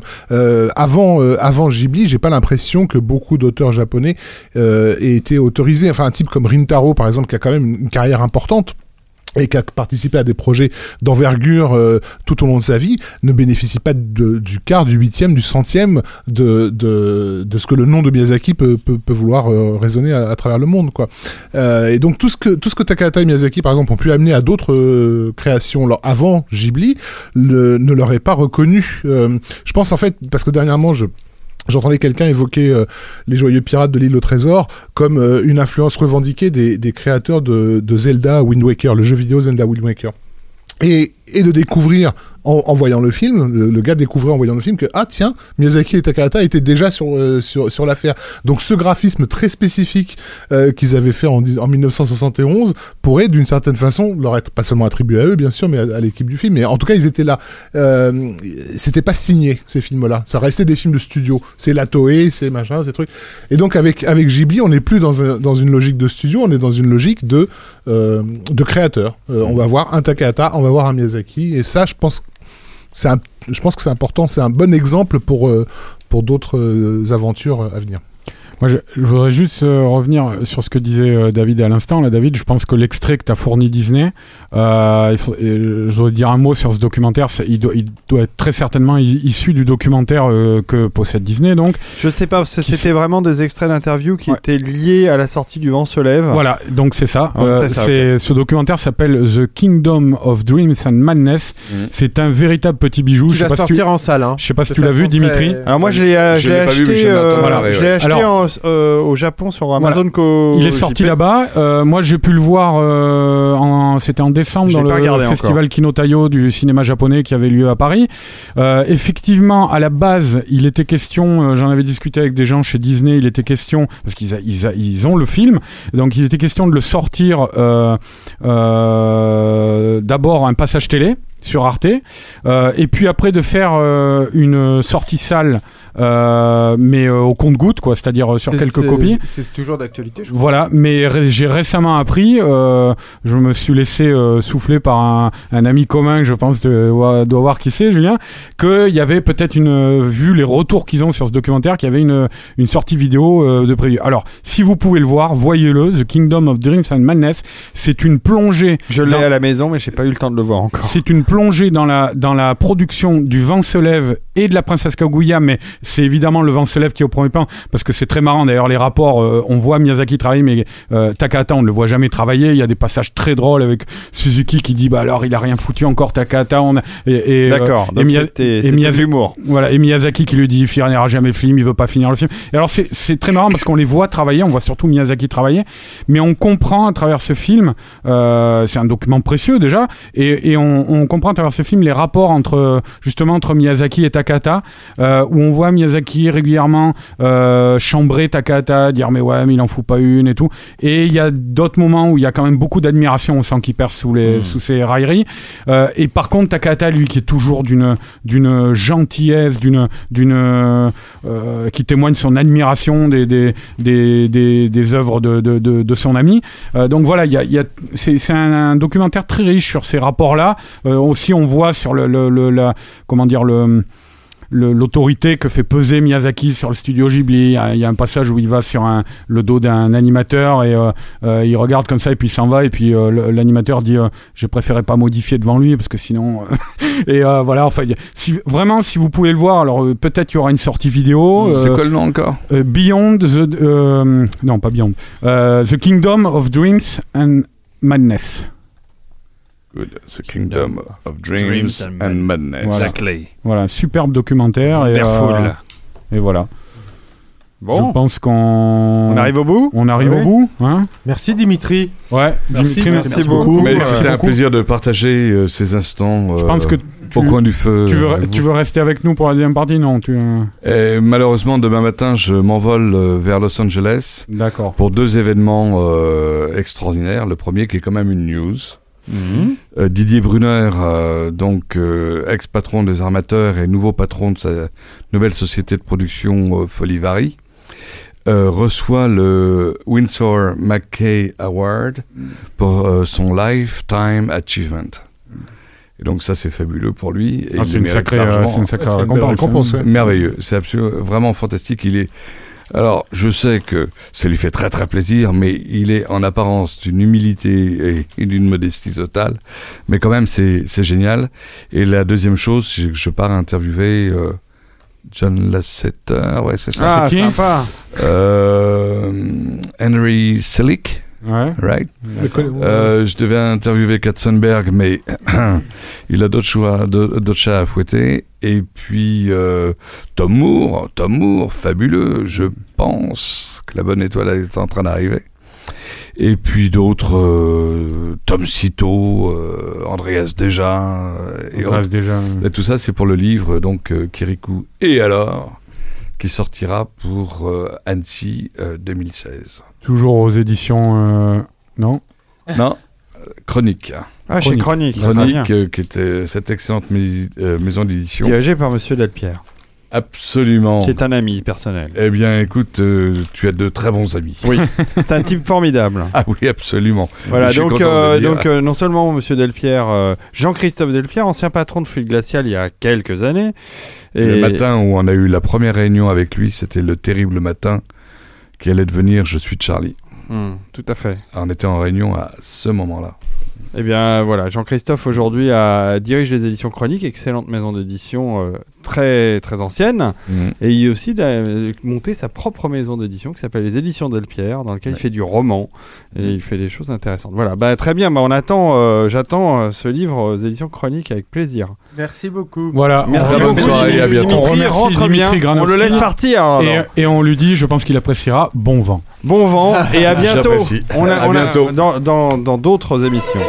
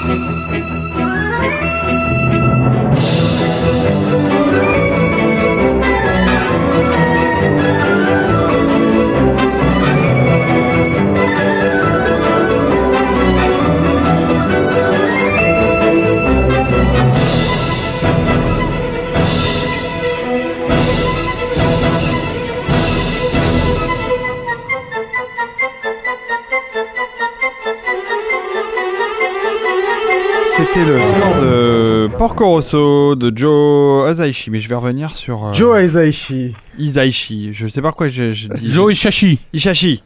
Donc notre invité Dimitri est parti. Il est parti rejoindre son avion pour Los Angeles, le, le chanceux. Il sera sous les cocotiers et la chaleur californienne dans quelques heures et il en a bien de la chance. Là, accompagné euh, sur ce chemin de Los Angeles, mais il s'arrêtera au 93. Rafik a été prendre son train, donc il ne reste que les meilleurs autour de cette table. Julien, Arnaud et Stéphane. Il sera content quand Rafik euh, réécoutera le podcast s'il le réécoute.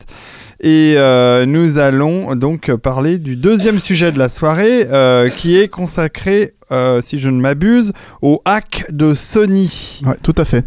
Stéphane, Alors- tu vas en parler. Ouais, je, euh, je vais faire une petite. On voulait parler en fait du, du hack de Sony parce qu'il nous semble que c'est euh, un événement euh, assez conséquent en fait à Hollywood actuellement.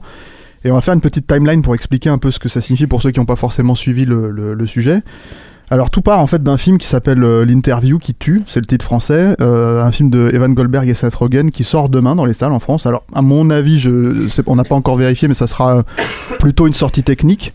Toujours est-il qu'en France, il sort au cinéma, voilà, ce qui a failli ne pas être le cas justement aux États-Unis, mais on va revenir là-dessus. Je sais même pas s'il y a eu des projets de presse et tout. Euh, J'ai bah, pas entendu de toute façon, le film est disponible Non, légalement sur le net depuis. euh, J'ai appelé. Et alors, il y a eu des projections de presse, en fait, euh, il y en a eu une ou deux, je crois, quand le avant film... le. Voilà, quand le film était prévu pour sortir avant le hack de Sony. Euh, après, ils ont tout arrêté. Et puisqu'il n'était plus question de sortir le film, en fait, tu vas nous expliquer tout ça, Stéphane. Mais là, récemment, j'ai appelé et, euh, et non, il n'y avait aucune projection de presse de prévu.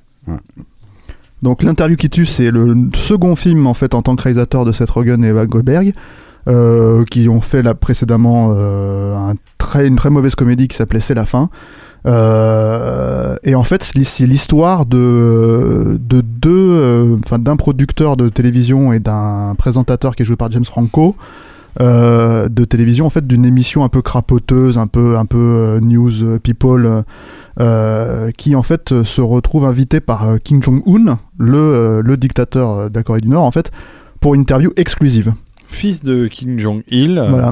et euh, qui a hérité du pouvoir de son père, qui lui-même avait hérité de Kim Jong, je sais plus quoi, qui était le grand-père. Merci qui- pour cette page historique. Voilà, tout à fait. Euh, et donc en fait, donc c'est le vrai personnage en fait qui, euh, enfin c'est euh, qui, est représenté dans le film par un acteur euh, et et le, le ce qui se passe en fait dans les- dans l'histoire de la comédie, puisque c'est une comédie en l'occurrence, c'est même une comédie satirique un peu un peu concon sur les bords, c'est que le la CIA demande en fait aux deux journalistes de tuer Kim Jong Un.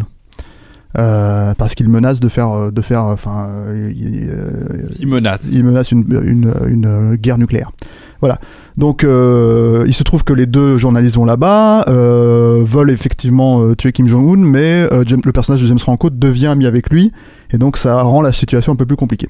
Voilà, ça c'est pour le, le, le, le, point de départ, on va dire, de la comédie, qui est finalement une comédie assez, assez classique, on va dire, dans, dans, dans, la, dans la lignée des films de Seth Rogen, euh, et même en fait dans l'absolu dans la, dans la lignée des comédies américaines, parce que ce n'est pas la première fois en fait que des dictateurs euh, sont représentés de manière complètement absurde et comique euh, euh, dans le cinéma américain. hein. Il y avait déjà, c'était déjà le cas donc de Kim Jong Il dans dans, dans Team America. C'est le cas de Saddam Hussein dans, dans Hot Shots 2. C'était le cas de, de, de- Hitler dans le dictateur. voilà, donc c'est- c'est c'est une tradition, c'est une tradition américaine assez assez assez vieille effectivement quand on remonte au dictateur quoi. Euh, mais il se trouve en fait que euh, quand le film a été rendu public et notamment à l'époque des premières euh, bandes annonces, la Corée du Nord aurait déclaré que ce, ce film est un film terroriste et un acte de trahison envers sa magnificence Kim Jong-un. Euh, ça, c'était un incident diplomatique qui date d'il y à peu près, euh, d'il y a à peu près 8 mois. Euh, ce qui nous amène au hack de Sony, en fait, qui a commencé euh, fin novembre. Euh, alors, au début, euh, il se trouve que le studio en fait entier et, en fait toutes ses filiales dans le monde entier ont été touchées. En fait, euh, euh, les ordinateurs fonctionnaient plus, le- les, euh, les, euh, les téléphones, les mails, tout ça avait été piraté. Euh, et il s'est avéré au fur, à- au fur et à mesure en fait où les jours ont avancé que non seulement les, les employés de Sony ne pouvaient pas travailler, tout simplement en fait, sans, euh, sans, euh, sans leurs appareils, mais en plus, il se trouve qu'en fait, le, le- comment dire, euh, euh, il n'a pas été clairement exprimé par les hackers au début que la volonté était de, comment dire, euh, d'empêcher la sortie de, de, interviews. Ce qui a rendu un peu le- la, la situation complexe en fait. C'est-à-dire que euh, il n'y a pas eu vraiment, il n'y a pas vraiment eu de revendication au début. euh, euh, le, le- le FBI s'est mis sur le coup. Sony a rapidement euh, demandé à des firmes de sécurité en fait cyber spécialisées dans le cyber en fait de, de, de, de venir venir enquêter sur le sur le sur la chose. Et les autorités nord-coréennes ont dit c'est pas nous. Alors ça, c'est un peu plus tard, c'est-à-dire c'est dans, dans la timeline en fait des événements. Euh, les- le tout premier leak en fait qui a eu vraiment euh, affecté en fait Sony, c'est un leak un peu enfin pas désuet on va dire en rapport à ce qui s'est passé, après, c'est qu'en fait cinq films du catalogue Sony, euh, dont euh, quatre qui n'étaient pas encore sortis en salle, ont été balancés sur le net. Donc euh, notamment le- leur comédie, euh, leur comédie musicale Annie, qui était leur gros, euh, leur gros projet euh, avec The Interview pour la pour la fin de l'année. Étrangement, The Interview n'a pas été euh, n'a pas été euh, leaké à ce moment-là.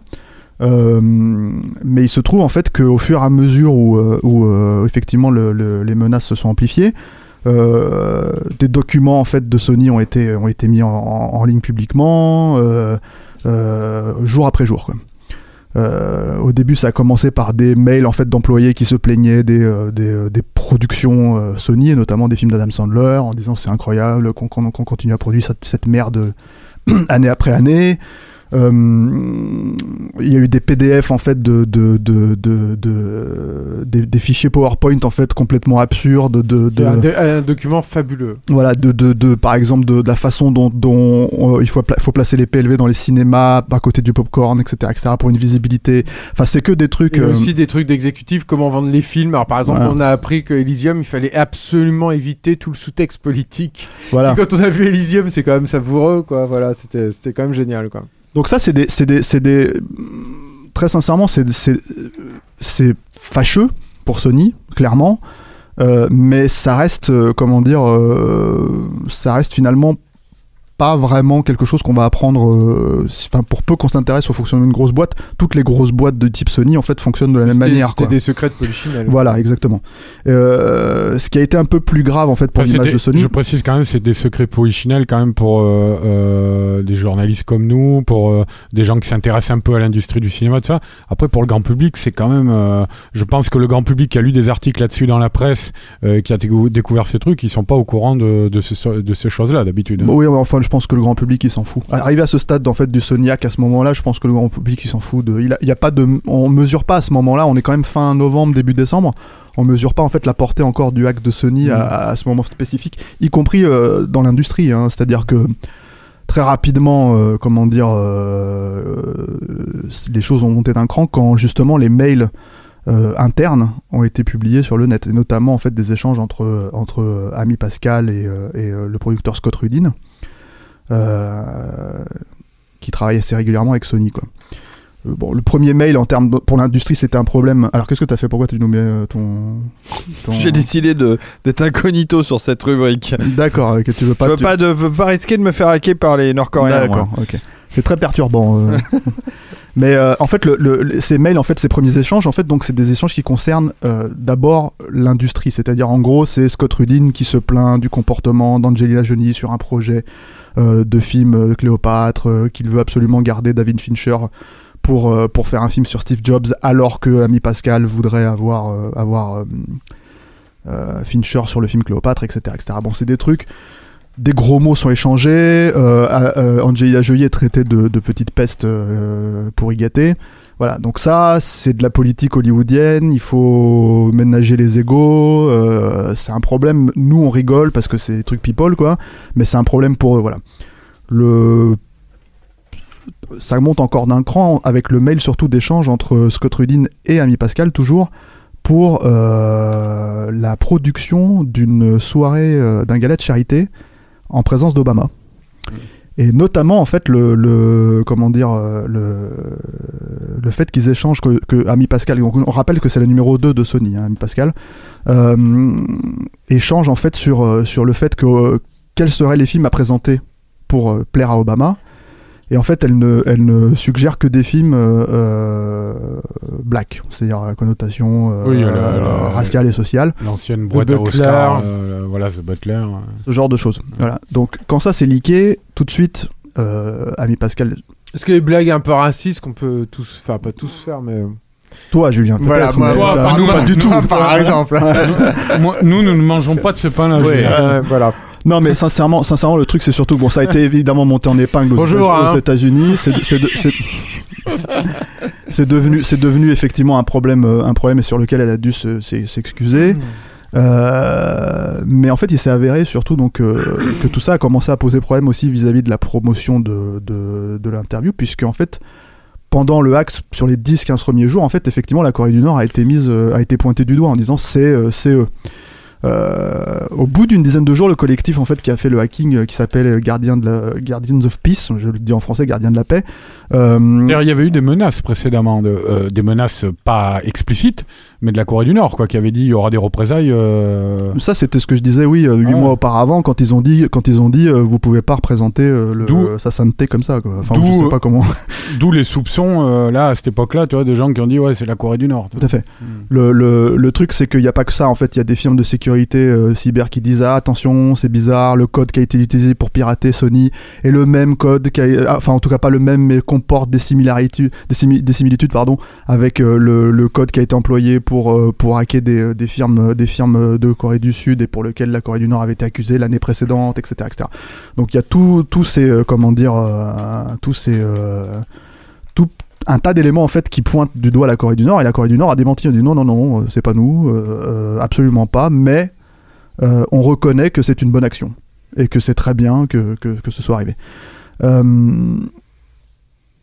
Là où ça, enfin tout ça c'est bon esprit jusqu'à même quelque part en fait jusqu'à jusqu'au moment en fait où James Franco carrément fait pendant la promotion de de, de, de The Interview euh, au Saturday Night Live se moque carrément du Soniac et dit dans quelques jours vous allez forcément voir des trucs sur moi euh, etc etc donc euh, Ouais, C'est bon esprit avec l'histoire d'Obama, ça commençait quand même. non à- avec l'histoire d'Obama effectivement ça commençait à poser un à petit fouetter, problème quoi. et surtout pour eux parce qu'en fait c'est un vrai problème C'est- c'est-à-dire que là où c'est ça devient un problème en fait pour ne pas teinter le film de cette aura là en fait raciste parce que quand on a vu le film, le film ne joue pas du tout sur cette, euh, sur cette, euh, comment dire, euh, sur cette gamme d'humour. hein. Quand on regardait Hot Shots 2 euh, il y a 20 ans, c'était clairement de l'humour raciste avec, comment il s'appelle, Saddam Hussein qui bouffait du houmous et à, tout, à, tout- à, tous les, à toutes les sauces. Quoi. Ouais, mais il avait un sabre laser. Non mais moi ça me fait ça me fait beaucoup rire, tu vois, c'est pas le problème, c'est juste qu'en fait on est dans une époque différente et c'est pas du tout l'humour en fait de Seth Rogen dans, dans le film, il y a quasiment pas de, de, référence. D'ailleurs le, le truc c'est que ça pourrait force, enfin ça aurait pu être n'importe quel autre grand dictateur à une autre époque, euh, ça aurait, ça aurait plus ou moins été le, le, comment dire euh, le même film je pense. Euh, là où en fait ça a pris des proportions assez assez assez énormes, c'est que à une semaine, euh, 15 jours, enfin non un peu moins, un peu une semaine 10 jours de la sortie, euh, un- les gardiens, les Guardians of Peace en fait euh, annoncent que si le film sort, euh, il y aura des représailles dans les salles de cinéma. Alors, c'est un- moins drôle. voilà, c'est un mail totalement vague en fait qui a été envoyé, un, un- un- un message totalement vague qui a été posté sur le net, sur lequel en fait le gouvernement américain a répondu, et notamment le FBI, en disant il n'y a pas de traces de menaces, euh, comment dire, euh, réelles euh, dans ce message. Euh, mais en fait, il se trouve que Sony a déclaré nous, on compte sortir le film, mais si les exploitants ne veulent pas le diffuser, libre à eux de refuser.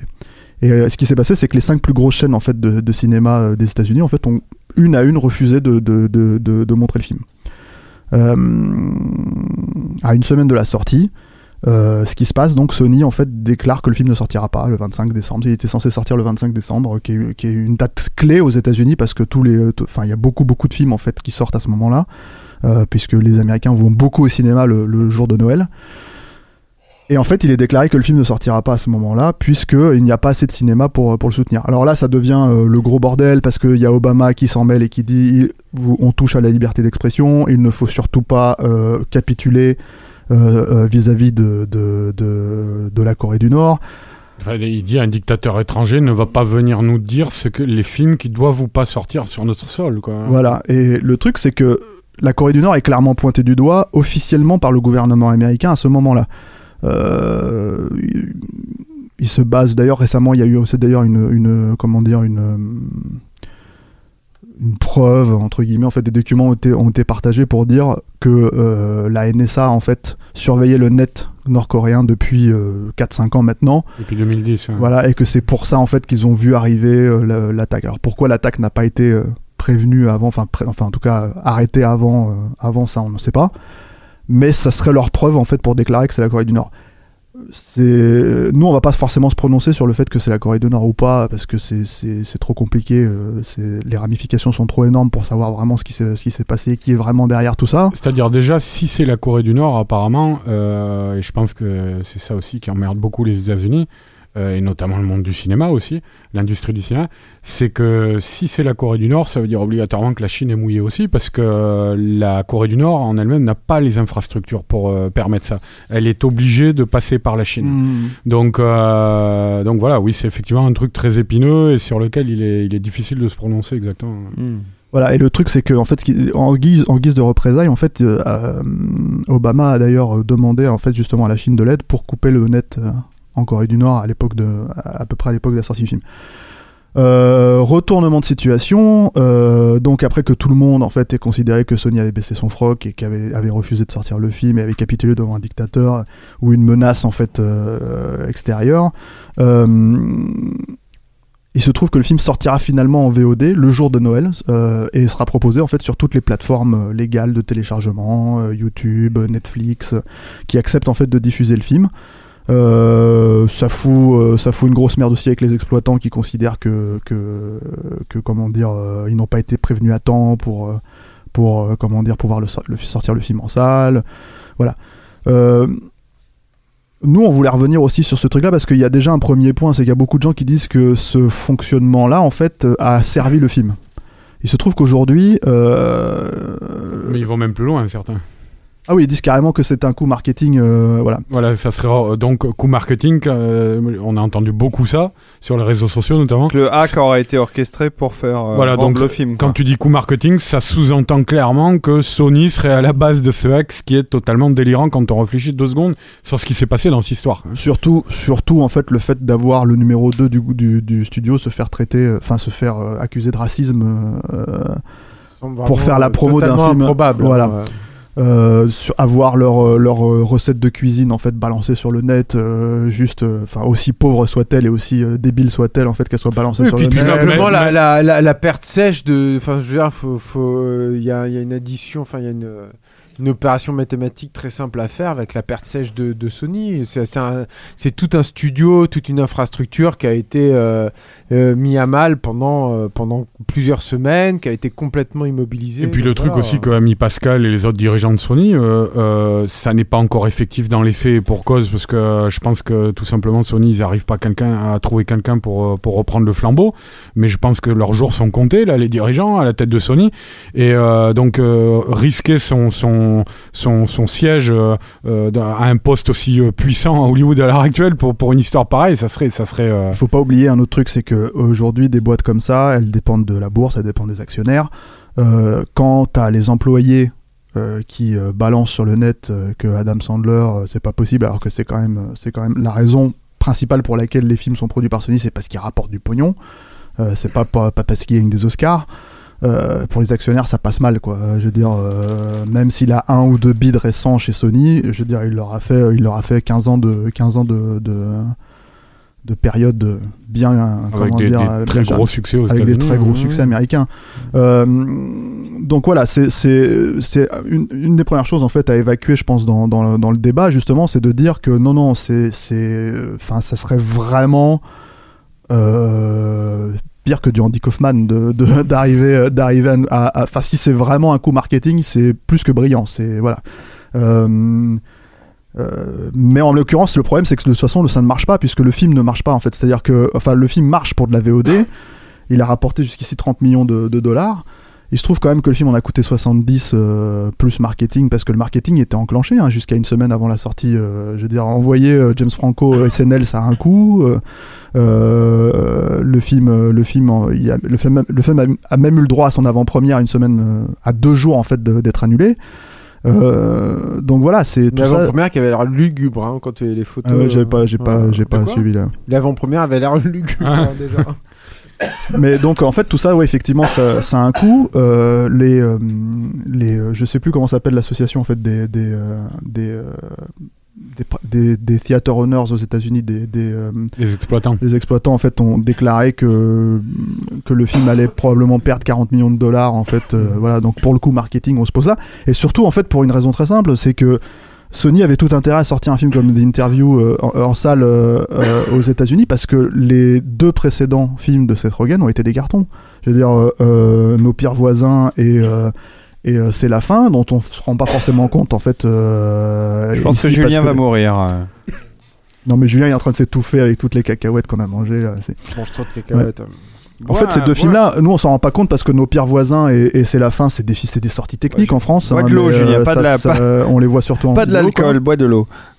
Mais, euh, mais, euh, mais aux États-Unis, c'est des cartons à 100 millions de dollars Mmh. minimum. hein. Donc, euh, donc, The Interview. euh, si le film sortait en salle, il y avait de grandes chances que oui, effectivement, il- les gens aillent le voir, euh, malgré la, la, la peur de terroriste, en fait. euh, voilà. Je veux dire. Vous l'avez vu Vous l'avez vu le film? Euh, Moi, je l'ai vu. Stéphane l'a vu. Ju- Julien, tu l'as vu? Non? Vous, vous l'avez aimé?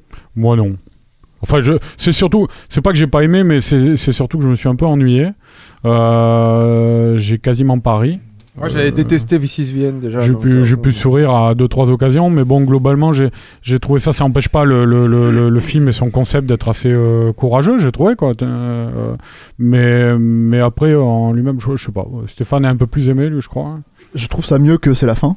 Euh, je trouve ça un peu plus tenu. euh, j'ai rigolé, euh, j'ai rigolé gentiment. Maintenant, c'est assez. Enfin, moi, je trouve ça assez inoffensif comme film. Mais encore une fois, je le, remets dans le contexte de la comédie américaine. c'est difficile en fait de voir le film en dehors en fait de ce qui s'est passé. D'un autre côté, effectivement, il y a un barouf en fait qu'on peut pas qu'on peut pas lui enlever en fait qui est qui est, qui est- ça va, tout va bien les gars? Ils en sont au rocher Il là. se marre parce que je mange un Rocher. Ferrero Rocher. Ouais. Bon, écoute. hein. Mais l'ambassadeur est d'accord. Sur ce- celui de Corée du Nord, il a dit voir la- le, le petit regard en coin d'Arnaud Bardas. Ah bah c'est son petit euh, Ferrero Rocher de Quand il 23h33. Hein, il déballe son petit Ferrero là. Bon, donc, Non, le film, le film, le- Revenons, revenons à. Le film, au acte de c'est- Sony. c'est c'est du niveau d'un- d'une comédie euh, minimum syndicale de Seth Rogen, c'est-à-dire euh, il s'enfonce un, un truc dans le cul, euh, il comment dire, euh, euh, ils font des blagues euh, sur les homos, euh, sur la bromance, voilà. C'est assez euh, finalement c'est assez c'est assez classique, euh, si ce n'est cet enrobage satirique euh, qui euh, qui va pas très loin parce qu'en fait en gros la façon dont on se fout de la gueule de, de Kim Jong Un dans le film c'est c'est de dire qu'il aime Katy Perry et que, et que son père lui, lui disait que les margaritas c'était pour les PD quoi. Donc euh, ça va vraiment pas très loin, c'est Mm. c'est euh, euh, voilà. C'est plus bon enfant euh, sous couvert d'être un peu trash. C'est un peu aussi dans la dans la dans la mouvance de, des films récents de Seth Rogen euh, un peu moralisateur sur la fin. Euh, comme déjà la fin de Nos pires voisins qui était un peu problématique où euh, finalement il avait bien raison de faire chier les, jeunes qui, qui, qui font chier, qui font du bruit. Il y a tout un discours dans le film sur le, on va dire, sur l'Amérique consciente de son impérialisme et qui essaie justement de, de ménager la chèvre et le chou, voilà tout ça. Pour au final, on va pas dire euh, ce qu'est la fin, quoi, mais pour au final euh, tenir quand même le, le- le discours consensuel de rigueur, quoi. Euh, C'est-à-dire euh, comme quoi ce sont les ceux qui apportent la démocratie euh, Mm. de par le monde. Mm. Voilà. Donc c'est c'est c'est euh, moi personnellement ceux qui apprécient l'humour de Seth Rogen, je peux leur conseiller le film sans problème. Maintenant, est-ce que est-ce que le- est-ce que sur la base d'en fait de ce qu'est le film, euh, euh, est-ce que le barouf était mérité Euh, pff, Enfin, je veux dire, euh, ça dépasse. euh, Justement, le, sujet de ce débat aujourd'hui, c'est justement de mettre le film de côté, de dire en gros, euh, les problématiques politiques et les problé- problématiques en fait d'image en fait que, que ce hack a révélé risque de changer la façon dont Hollywood en fait va, va, va concevoir le, comment dire ses films à l'avenir quoi. Alors, moi- j'ai une question quand même avant de venir à ça. Ce qui est assez étonnant, alors on peut comprendre vu le contexte international actuel hein, avec les attentats récents à Paris, mais j'ai l'impression que ça avait commencé avant ça quand même. Euh, Il y a d'ailleurs pas mal de, de, de, euh, de- d'analystes, de journalistes à Hollywood qui s'étonnent que plus personne quasiment ne parle de ça.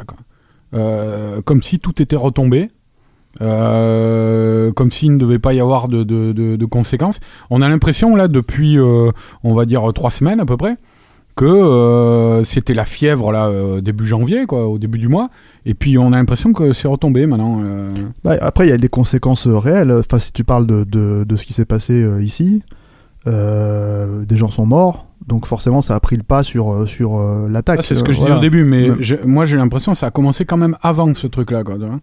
Donc, euh, Aux États-Unis, le truc qui s'est passé, c'est qu'on va dire que comme Sony a fini par sortir le film, comme ils l'ont sorti dans, des, dans, des- dans un circuit de, de salle limitée, des gens qui ont, enfin des, des, des, des- comment dire, des chaînes de cinéma indépendantes qui ont accepté de sortir le film, euh, la liberté d'expression a gagné. C'est Mm. c'est ça, le, le, euh, freedom of speech, dans le fameux freedom of speech à l'américaine, euh, où il est considéré que c'est bon, on a le droit de faire ce qu'on veut. Bon, il se trouve que dans les faits, euh, il y a déjà une première victime de Soniac. C'était un projet de film en fait d'adaptation de- d'une bande dessinée qui s'appelle Pyongyang, qui est, euh, si je prononce bien, je sais c'est le- du nom. Pyongyang. Pyongyang, pardon. De Guy Euh, Delis, qui est un animateur. ouais. Mm. Voilà, qui, est- qui, euh, qui avait fait, qui avait fait cette BD. Ça devait être un film avec euh, avec Steve Carell. Réalisé par Gore Verbinski. C'est une excellente BD, si je peux en parler juste deux mots. ouais. Euh, Guy Delis, c'est un, c'est un Québécois, je crois, qui, euh, qui fait de la BD, mais un peu par accident, qui à la base travaille surtout dans l'animation. Et euh, l'animation, une grosse partie de l'animation, euh, surtout pour la télé et surtout européenne, euh, qui a été délocalisée en Corée du Nord, où on imagine bien que la main-d'œuvre n'a rien à voir avec le- le- la main-d'œuvre, euh, par exemple, qu'on peut avoir en France. Et euh, Guy Delis est, euh, s'est retrouvé là-bas. Il avait déjà fait une espèce de, de, de carnet de voyage, on va dire, euh, à Shenzhen, qui est une, une ville Mhm. à la frontière euh, de la Chine continentale et de Hong Kong. Et il est parti ensuite à Pyongyang. Il a fait pour moi, hein, c'est un- c'est son chef-d'œuvre. hein, c'est vraiment une, BD absolument formidable euh, sur sur ce qu'est de vivre au quotidien, en tant qu'expatrié évidemment, euh, dans une dictature. Et finalement, c'est c'est une expérience qui euh, n'est pas, euh, y a- on n'a pas tant de témoignages que ça, et c'est absolument tétanisant dans le- l'espèce de, de terreur au quotidien en fait que peut te faire ressentir un régime comme celui de, de la Corée du Nord. Voilà. Et Wow. c'est euh, Gore Verbinski qui est euh, qui, qui aimerait être un, un cinéaste engagé en tout cas, euh, qui qui avait euh, qui s'était emparé de ça. Je sais pas trop pourquoi parce que je vois pas trop l'intérêt personnellement de porter cette BD euh, qui est bah très non, bien en tant que c'est- tel C'est un au cinéaste cinéma. engagé, Gore Verbinski. Et Il, a fait un, il a fait un western pro-indien. Voilà et, euh, et qui voulait donc le porter avec Steve Carell. Voilà. Et donc ce film a été annulé, bah, purement annulé en fait, euh, sur la simple fait que donc ça se passe en Corée du Nord. Quoi. Donc euh, donc euh. On peut aussi parler de ce qui s'est passé au- à la Mo Draft House, puisqu'ils avaient une fois que The Interview a été, la sortie a été annulée, ils ont remplacé par. euh, Ils ont voulu remplacer par, par. Team euh, America. Ici, ils l'ont, ils l'ont diffusé pendant deux jours, je crois. Et, Ah non, c'est, c'est, euh, Paramount a expressément. et après, Paramount a demandé à ce qu'ils retirent le film. Dès le lendemain. Ah ouais, C'est-à-dire qu'en fait, expressément, ce qui s'est passé, c'est que On en- peut-être dire ce que c'est qu'à la mot Draft Out. Ouais, Alors, ouais. à, la, à la mode Draft Out, c'est une, c'est une chaîne de, de cinéma aux États-Unis indépendante, euh, euh, très cinéphile, euh, et euh, qui est connue parce que, en fait, en gros, euh, chez les geeks américains, notamment, Austin, voilà, chez les geeks américains, chez Harry Knowles, chez, chez NT Cool News. C'est c'est un peu leur fief, c'est là où ils vont diffuser leur. c'est notamment fait, sa, sa fameuse, son, son fameux marathon en fait pour son anniversaire à Harry Knowles en fait chaque décembre. Il le fait là-bas. Voilà. Et en fait, eux, en fait, quand ils ont, ils voulaient diffuser des interviews, mais comme Sony a dit, on ne sort pas le film, euh, ils ont décidé de mettre Team America à la place, qui est euh, ce qu'il y avait de plus proche, on va dire, sur, le même sujet, quoi. Euh, mais Paramount, en fait, a donné son, son, comment dire, a mis son veto sur le, sur, sur, euh, sur le film en disant non, vous n'aurez pas la copie du film, vous on, ne, on, ne, on ne diffusera pas euh, Team America, voilà. Ce qui en dit aussi long sur le fonctionnement de, de- du, système hollywoodien pendant le hack, c'est-à-dire qu'en fait, ce qui s'est passé, c'est que ni, ni, ni les studios en fait concurrents n'ont ouvert leur gueule en fait en, en soutien vis-à-vis de Sony. La MPA a fait un seul commentaire pour dire nous ne faisons pas de commentaires. c'est quand même la Motion Picture Association of America. Hein. C'est pas que des censeurs. C'est, ils sont censés représenter le, le- les- tous les corps de métier en fait du cinéma américain. Sauf qu'on sait que la MPA, c'est un secret de polichinelle, que c'est un, c'est un, un truc complètement euh, corrompu, euh, qui Évidemment. pas du tout. Quoi. C'est en tout cas la façade la façade devant, c'est pas nous sommes corrompus, c'est nous représentons le cinéma américain. Mais si on avait Donc, un euh, doute, voilà. Voilà, donc le truc c'est que eux ils ont fait le seul commentaire c'est de dire nous ne faisons pas de commentaires. Euh, des, des, des, des players hollywoodiens auraient essayé en sous-main de, de, de créer une pétition. euh, euh, notamment George Clooney en fait a dit voilà pour essayer de, de justement de préserver la liberté d'expression. Euh, je qui a été un des seuls d'ailleurs à prendre la position, Ouais, euh, enfin euh, aussi rapidement. en tout j'ai du mal à comprendre un peu la démarche parce que pour moi une pétition je vois pas trop ce que ça changerait en fait dans, dans le truc c'est avoir 15 personnes ou 20 personnes ou 30 personnes qui signent euh, un papier pour dire oui on, continue à faire des films euh, engagés c'est un peu bizarre surtout quand tu connais les films engagés façon George Clooney quoi c'est-à-dire que le mec il te, il te- Ouais, Je pense qu'il a essayé de faire quelque chose à son Ouais. niveau, quoi. Après, en peux- tout cas, le truc, c'est que tout ça, c'est, comment dire. euh, là récemment, euh, c'est Arnaud qui m'a pointé ça du doigt aujourd'hui. Il y avait une interview d'Hervé Weinstein qui euh, arrive après un peu la guerre et qui dit, qui dit ah mais moi, si vous vouliez de mon aide, je vous la donnais. mais on m'a rien demandé, donc je l'ai pas fait. Euh, Il a dit à Ami Pascal, si vous avez besoin d'aide. voilà, il a dit si vous avez besoin d'aide, je serai là. Le truc, c'est que voilà, c'est- pendant un mois, euh, tout le monde a serré les fesses à Hollywood. Euh, et je pense euh, que même aujourd'hui, en fait, un film comme Hacker, enfin le prochain Michael Mann, on aurait pu croire que justement à cause du sujet, il aurait pu justement être un peu porteur et se dire tiens, c'est en voilà. Je pense que je pense que c'était déjà avant que le film était plus ou moins passé sous le radar des studios, des studios pour le vendre. Mais je pense qu'avec cette histoire, le film en a un peu pâti aussi, quoi. Donc, euh, c'est, euh, en tout cas, c'est une des explications peut-être pour, pour dire voilà comment ça se fait qu'un film de Michael Mann euh, avec la star de Thor bizarre, sur un sujet hot, Ouais. putain, se, se Moi, fait j'étais complètement. j'étais persuadé euh, quand j'ai vu tout ce truc-là, je me suis dit à cœur va y avoir un- une résonance particulière qui va Mhm. bénéficier au film, et ça a été tout l'inverse effectivement. C'est-à-dire, c'est je pense que Hollywood est passé à autre chose en fait. C'est-à-dire, euh, et je pense que. ils ont voulu oublier vite euh, ce, ce vieux truc. Quoi. Non, mais au-delà de ça, même, c'est, c'est, euh, je pense que le, le, le truc de, d'Universal, euh, ils avaient certainement déjà décidé en amont euh, de pas forcément soutenir le film à cœur, euh, le film de Michael Mann. Euh, bah, déjà le sortir euh, parce que c'est un blockbuster de divertissement, clairement, c'est un thriller d'action, tout ça.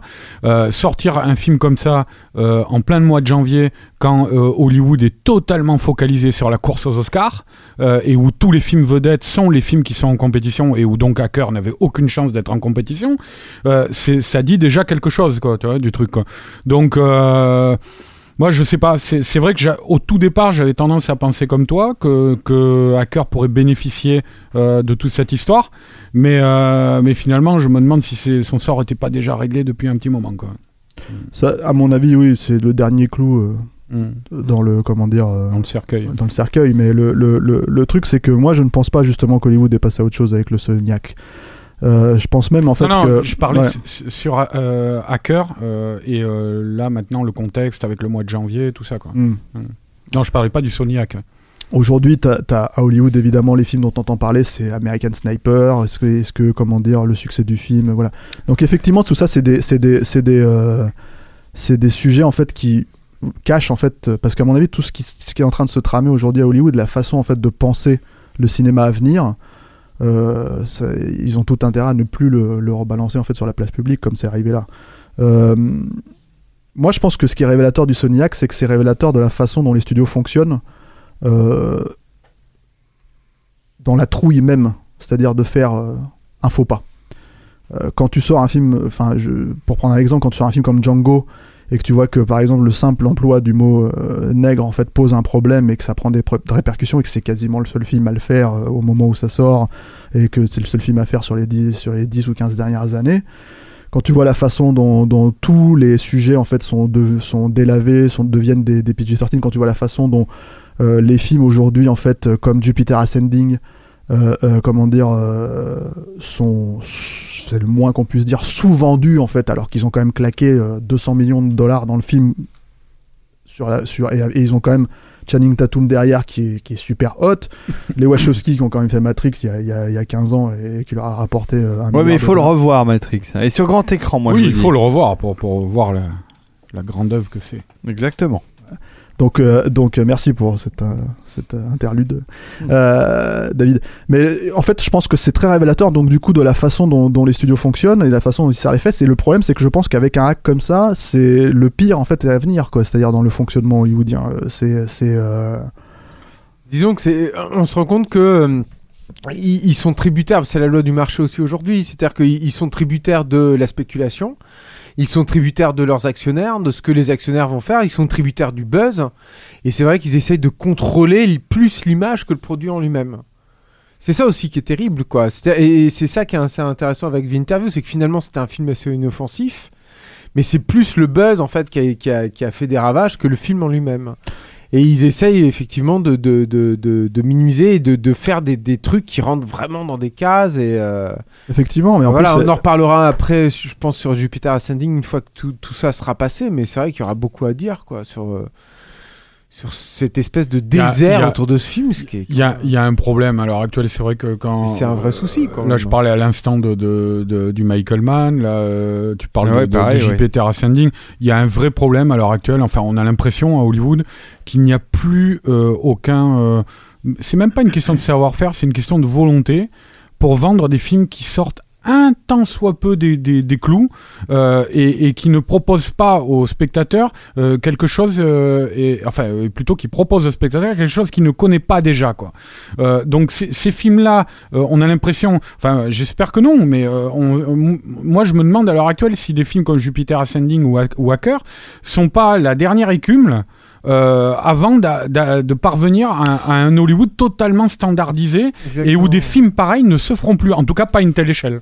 Et ce qui, et ce qui est, enfin ça c'est un- peut-être une info qui est intéressante pour le- nos auditeurs. C'est vrai que nous qui vivons euh, quand même, euh, qui sommes une, une partie prenante de la promotion des films. Mhm. C'est-à-dire que d'une façon ou d'une autre, hein, qu'on les aime ou qu'on les aime pas, mais on est, on est pas de, de fait par notre profession une partie prenante de, de la communication des films. On voit bien qu'il est de plus en plus difficile de, de de sortir en fait de la ligne directrice fixée par les studios. Et ce que- quand je dis ça, c'est que euh, même si un studio a décidé de ne pas communiquer ou de très peu communiquer sur un film, ben pour nous, même si on veut défendre ce film, il est très très difficile de communiquer sur ce film, quoi.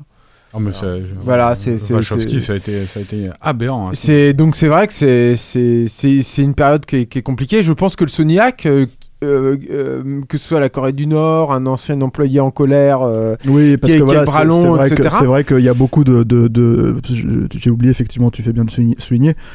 Là, on a parlé de la Corée du Nord. Il y a eu aussi, euh, il y a eu aussi en fait un, à un moment donné des preuves en fait qui ont démontré qu'il y avait effectivement un, un ancien employé qui était très en colère, qui, a- qui serait à l'origine aussi du hack. Tout ça, c'est le, pro- enfin le problème, c'est que c'est, ça Mais devient- finalement- ça finalement- devient pire que l'assassinat de JFK. Quoi, mais, mais, savoir. mais- et, et puis finalement, peu importe, c'est comme l'assassinat de JFK. Ce qui est, ce qui est important, c'est les raisons pour lesquelles c'est arrivé éventuellement, mais surtout les conséquences que ça va avoir. Et le, le- le truc, c'est que on sent bien que c'est un marché qui est en train de complètement se resserrer. Parce qu'encore une fois, c'est un marché qui fonctionne de plus en plus sur la spéculation. C'est aussi quelque chose dont on a beaucoup parlé déjà dans les précédents euh, euh, podcasts sur le, fait que tous les films bah, ma- maintenant ma- marchent sur le, buzz et sur tout, tout, tout, ce qu'ils peuvent générer en, en amont, sur le fait que la, la promotion et le fonctionnement et le box-office des films se soient extrêmement réduits, fonctionnent presque au premier week-end, que le sort d'un film se soit décidé sur un premier week-end. Et c'est vrai que du coup, ben, il y a de moins en moins de, de, de, chance au hasard, quoi. Et, euh, et c'est, ça va contre, complètement à contrario de la création et de la vitalité. C'est- C'est-à-dire qu'au long terme, je pense que c'est destructeur, quoi. C'est-à-dire qu'il faut laisser à un film sa, sa chance de revitaliser en fait l'industrie du cinéma, parce que quoi qu'on en pense, on ne pourra pas fonctionner tout le temps, le cinéma ne pourra pas tout le temps fonctionner sur la recette des Marvel. Ce n'est pas possible. Les Marvel, au bout d'un moment, ça va lasser le public. Ils vont arriver à un point de saturation. Ah ouais. Ça va marcher Je suis sur- déjà lassé depuis un moment. Ça va, nous, nous en l'occurrence, bon voilà, mais, mais ça va lasser, euh, ça va encore cartonner à mort sur euh, Avengers 2, mais est-ce que ça va continuer comme ça ad vitam aeternam? Non, je ne le pense pas. Au bout d'un moment, ça va arriver à un point de saturation, forcément. L'au- L'autre truc aussi, c'est que dans un dans un microcosme en fait hollywoodien, enfin comme comme euh, le- comme euh, enfin comme la façon dont fonctionne Hollywood avec les Anthony Pellicano, les mecs comme ça, etc., etc. Quelque chose d'aussi euh, euh, comment dire euh, publicisé. Enfin, je sais pas si le j'ai j'ai un peu comment dire. Euh, Marketé. marketé comme enfin pas marketé mais mis en avant en fait comme le comme le buzzé comme le Soniac. Euh, c'est pas nouveau en fait le, le, hacking en fait de société comme ça. Je veux dire euh, c'est pas pour rien qu'un film comme euh, comme le Michael Mann en fait euh, parle de ça aujourd'hui. C'est-à-dire que ça arrive à point nommé mais le truc c'est que c'est pas nouveau. Le Sony hack en fait parce que ça traite de cinéma parce que ça traite de la liberté d'expression parce que ça traite de tous ces tous ces trucs là ça a été parce qu'Obama était au milieu du, du truc et qu'il a pris les devants pour en parler etc aussi euh, parce qu'on c'est des vedettes comme Jess Franco, comme euh, Seth Rogen, parce qu'en en fait on est en train de taper euh, sur le cul de de- d'Angelina Jolie pour lui dire c'est pas bien, parce que etc etc. En fait ça ça a fait les choux gras en fait de tous les comment dire les tabloïds même américains. C'est-à-dire que en gros ça dépasse en fait le, le- les trucs d'industrie. C'est plus Variety qui fait la communication sur ça, c'est tout le monde en fait aux États-Unis. En France ça a été complètement sous euh, sous-traité, mais mais mais du coup en fait le truc c'est que on rentre, je pense, en fait, parce qu'à cause de cette publicisation du, de- du Soniac, en fait, je pense qu'on peut rentrer aussi dans une ère où moi, je serais patron d'un gros studio, j'investirais à mort, en fait, dans la sécurité euh, de, de- mes données, parce que là, en fait, en gros, on a la preuve qu'il est possible de faire plier les gens, même pendant l'espace de, de 4-5 jours, euh, sur le contenu, en fait, qu'ils proposent et qu'ils sont censés vendre, et qui peut, voilà. Donc, imaginons, quand on a interviewé McTiernan euh, euh, en septembre, euh, Ah, comment va-t-il?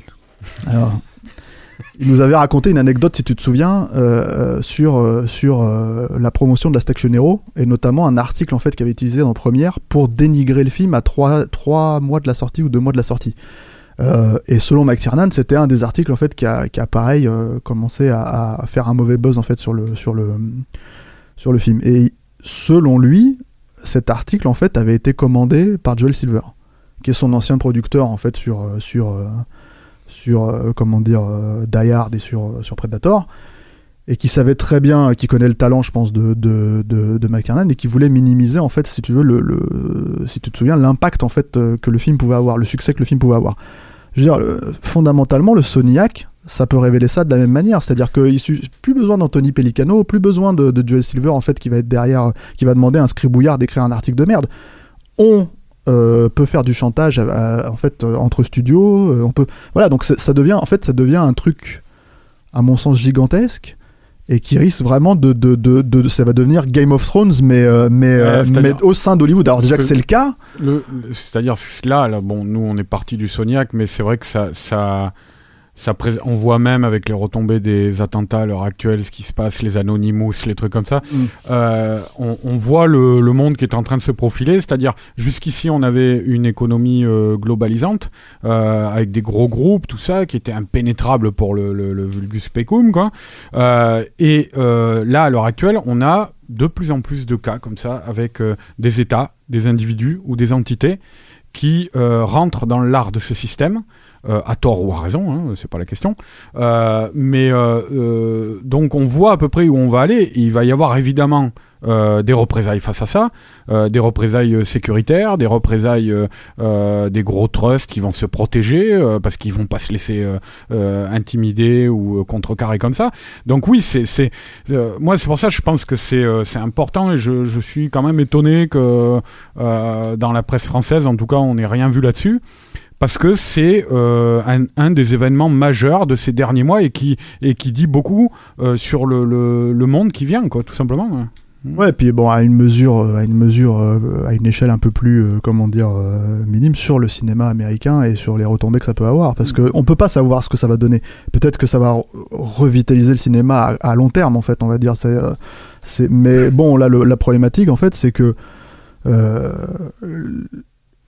Regarde, à l'époque, à l'époque du 11 septembre, quand, quand, comment dire, euh, quand les tours sont tombés, le discours c'était on va arrêter de, de comment dire, euh, de faire des films euh, sur les terroristes, etc. etc.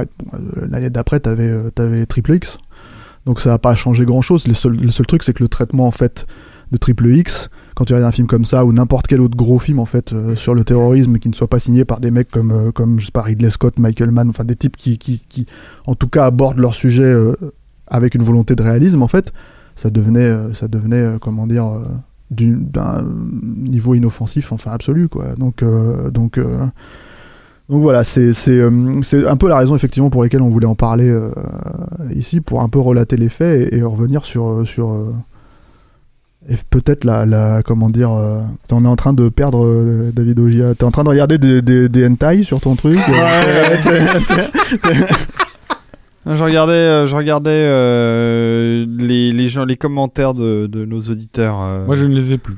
Ah bon? Mais on n'a jamais les commentaires des auditeurs, il y a moi, il y a que moi, mais parce que j'ai un super ordinateur. D'accord. Voilà. Voilà, Hollywood qui sombre dans la peur. Et moi dans la fatigue. Mm. Mais ça, c'est parce que Ah. nous travaillons Passons au beaucoup. coup de cœur alors. Oui, alors ça me paraît être une bonne idée, puis ça va nous réveiller un peu. Ça me paraît euh, très bien. Allez, parce passons que- au coup de cœur. Et, euh, et ben, comme Rafik est parti, on va commencer par le, le coup de cœur de, de Stéphane. Donc c'est fini, on parle plus du hack, on parle de coup de cœur directement. Vous avez conclu, vous êtes d'accord? Parce que vous avez quand même fini Bah, nous, votre... on est d'accord sur le Ouais, fait vous avez que c'est fini pas votre bien. dossier en me balançant, un- un- en me balançant votre papier Non, de non, non, bonbons. non, Et te moi j'aime bien la- Corée du Nord, ceci dit. Hein.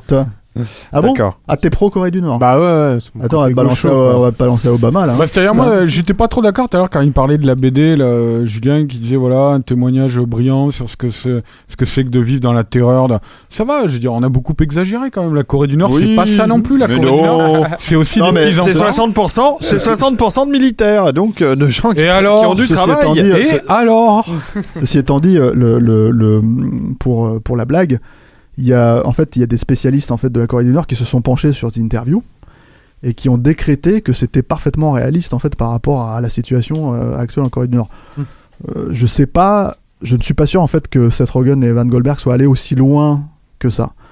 Et bon, apparemment, c'est validé, justifié, on dit ouais, c'est, c'est comment dire, euh, c'est un film réaliste. Non, Écoute, moi j'ai pas je suis vu pas sûr, l'interview, mais... mais- encore une fois, Pyongyang me semble euh, tout à fait euh, fidèle à une certaine réalité, en tout cas, un point de vue. euh. Bon, mais euh, quant au hack de Sony, est-ce qu'on peut imaginer des hacks d'autres euh, maisons, euh, d'autres grandes maisons, Paramount euh, Euh, non, moi je pense que ça même. euh, moi, Disney? Je, moi je penserais plutôt à Microsoft, euh, Electronic Arts, euh, des trucs comme ça. Mm. Je, euh, je pense que ça va pas s'arrêter au cinéma. Euh, et je pense qu'en fait, c'est, c'est, ça peut être employé à la fois par euh, des concurrents, mais aussi par, euh, comment dire, oui, des gens qui peuvent être juste mécontents des, des, du contenu. Donc c'est pour ça que le problématique, en fait, c'est que censurer les contenus à l'avance, comme ça a été le cas justement avec cette adaptation, c'est un peu l'impression que, enfin, euh, c'est l'impression que le Soniac donne actuellement, c'est-à-dire à un mois après les faits.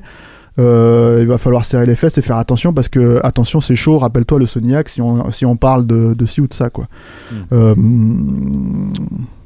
on verra ça, c'est, c'est, c'est un coup de semonce en tout cas, ça les a bien réveillés. hein. Mm. Et moi aussi. Donc, c'est parti. dirait pas. Hein. Mais si. Allez, les petites news, David, reprends-toi. Non, non, les coups de cœur, les coups de cœur, et on va Euh, les commencer. coups de cœur, ouais, voilà, pardon. on va Voilà, c'est par- moi qui vais. On va commencer par Stéphane euh, qui va nous faire son coup de cœur. Allez, c'est parti, euh, Stéphane. Vas-y. j'y vais là Ouais, vas-y. Alors moi mon coup de cœur c'est un peu particulier parce que c'est c'est un, c'est un coup de cœur où mon nom est au générique en Ah, fait quand même. euh, voilà donc euh, je pourrais être de parti pris bon pour être tout à fait honnête euh, j'ai pas beaucoup euh, travaillé sur le produit en l'occurrence en question mais c'est Far Cry 4 qui est un jeu Ah ouais. en fait euh, euh, produit par Ubisoft pour lequel j'ai travaillé jusqu'à jusqu'à août dernier et en fait tout simplement c'est mon coup de cœur parce que c'est le seul jeu dans lequel j'ai passé 40 heures ces derniers, ces derniers mois ces deux derniers mois euh, avec un grand plaisir et euh, euh, tout simplement parce que c'est un univers assez riche, assez, assez, assez bien construit et en fait avec une mécanique de jeu qui pousse en fait à, à accomplir des, des actions secondaires avec une certaine régularité, avec un certain plaisir quoi. Donc c'est assez bien pensé de ce niveau-là.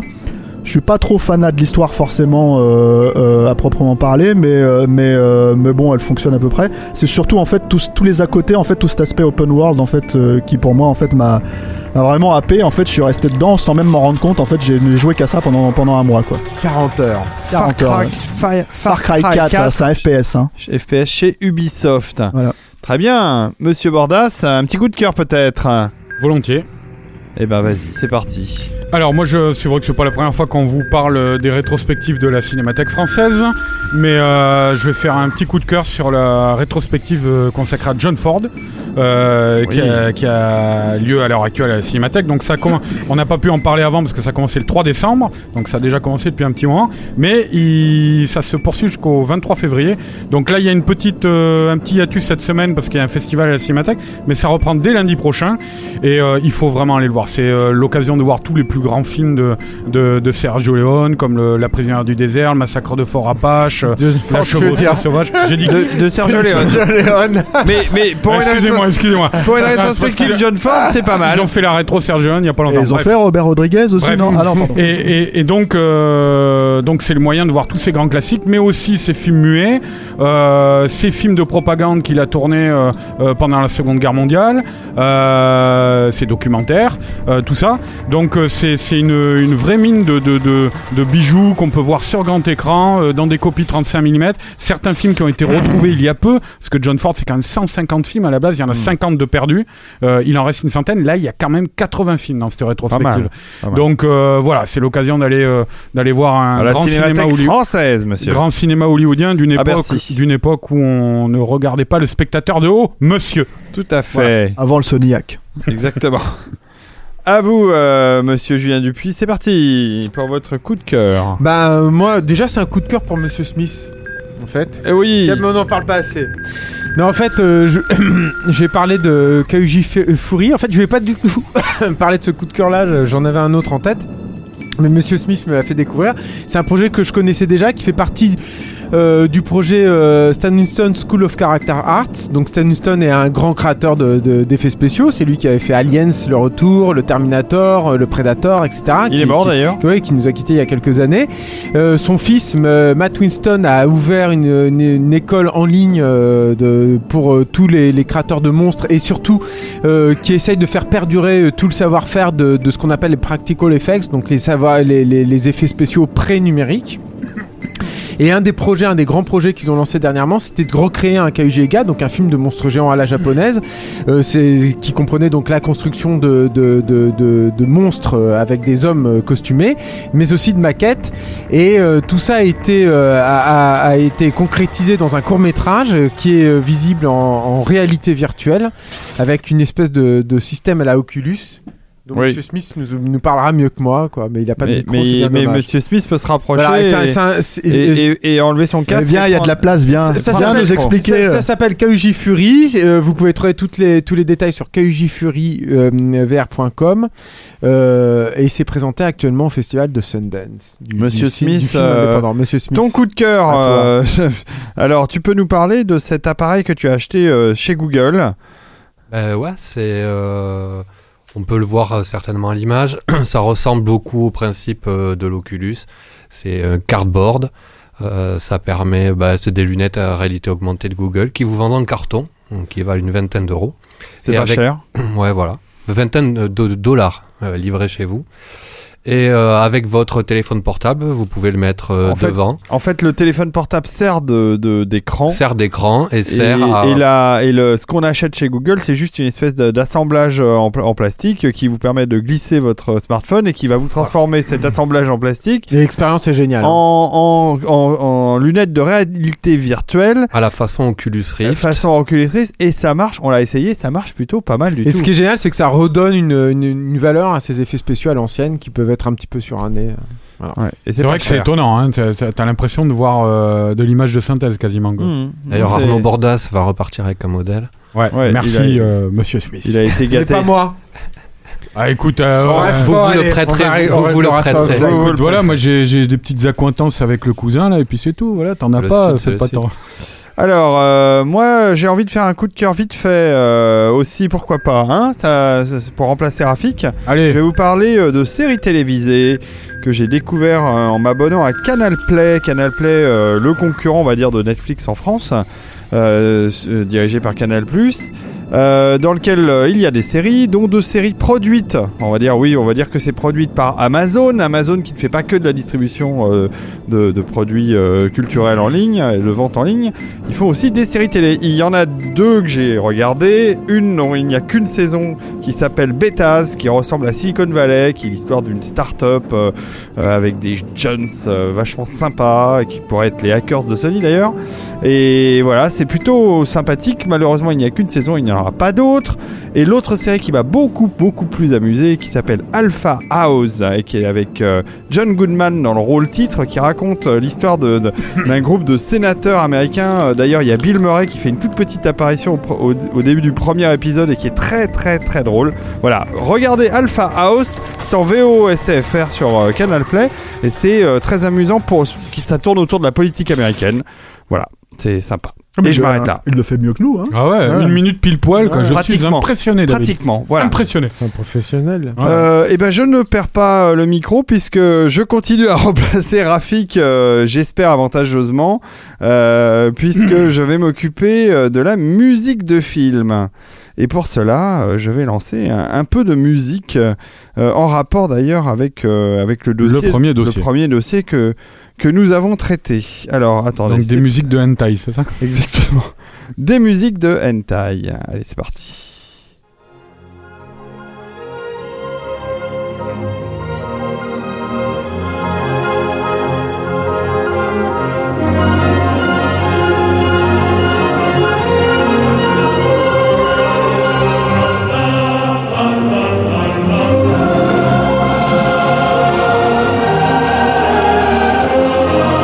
Ça, c'est Mononoke. Exactement, c'est Mononoke euh, de Joe Hisaishi. euh, c'est euh, le compositeur attitré des films du studio Ghibli plus particulièrement de ceux de Miyazaki. Et euh, voilà, alors moi je ne connaissais pas très bien euh, l'œuvre euh, de Hisaishi euh, avant de m'intéresser au, au film. et il n'a pas fait que, évidemment, le studio Ghibli, il a fait beau- beaucoup d'autres Bah, choses. Il est très rattaché à Kitano. À. Kitano, Mm. tout à fait, il a toute une œuvre là-dessus. ce, et ce qui fait qu'il a une œuvre un petit peu schizophrène. Parce que entre ce qu'il fait pour euh, Miyazaki et ce qu'il fait pour Kitano, c'est quand même C'est très différent. très quoi. différent. Mm. Mais euh, si on veut aborder euh, l'œuvre qu'il a composée pour, euh, pour Miyazaki de manière, euh, je dirais, ludique euh, et originale, plutôt que de se de- de- de- d'enquiller tous les albums, et il y en a un certain nombre, et il y a beaucoup de morceaux, il y a beaucoup de choses à écouter, je vous conseille euh, ce que je peux peux con- considérer comme une sorte de best-of, c'est euh, le concert qu'il a fait à Budokan euh, en 2008 qui est un concert que vous pouvez trouver en, en CD audio, c'est ce qu'on a écouté là à l'instant, puis on va en écouter d'autres extraits. C'était pour les 25 ans de Ghibli. hein. Ça doit être ça. Qui était un concert extrêmement émouvant où il y avait Voilà. Miyazaki qui venait lui apporter un, Un bouquet de fleurs à la ouais, fin. Alors c'est non seulement, Totoro, ouais. alors c'est un concert émouvant, c'est un concert extrêmement bien réalisé. Si vous pouvez voir le Blu-ray, il existe. Vous pouvez le commander d'ailleurs sur Amazon euh, en France. Ça sera un import japonais qui va vous coûter en- aux alentours de 50 euros. C'est pas donné.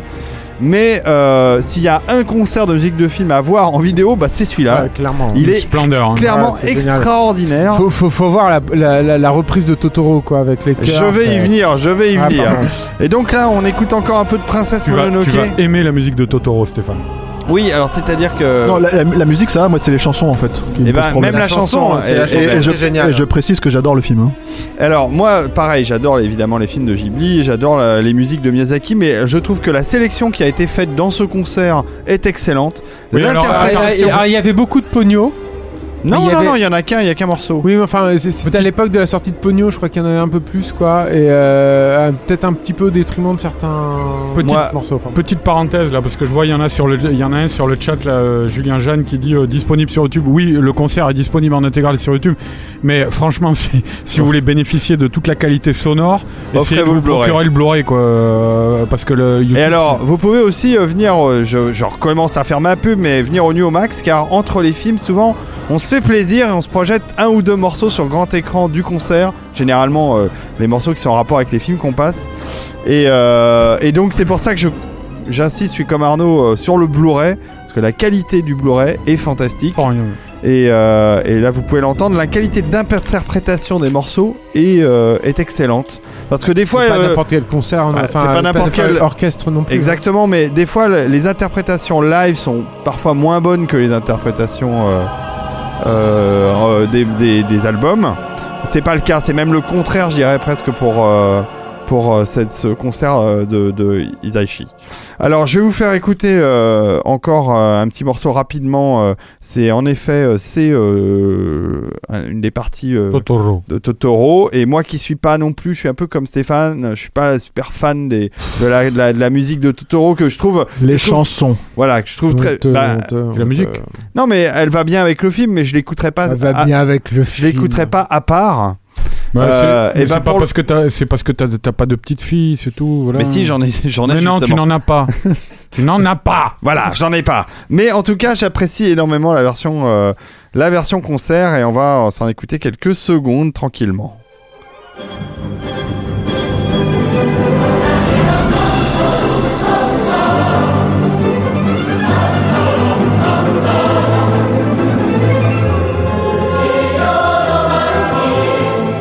Mieux quand c'est chanté par des femmes.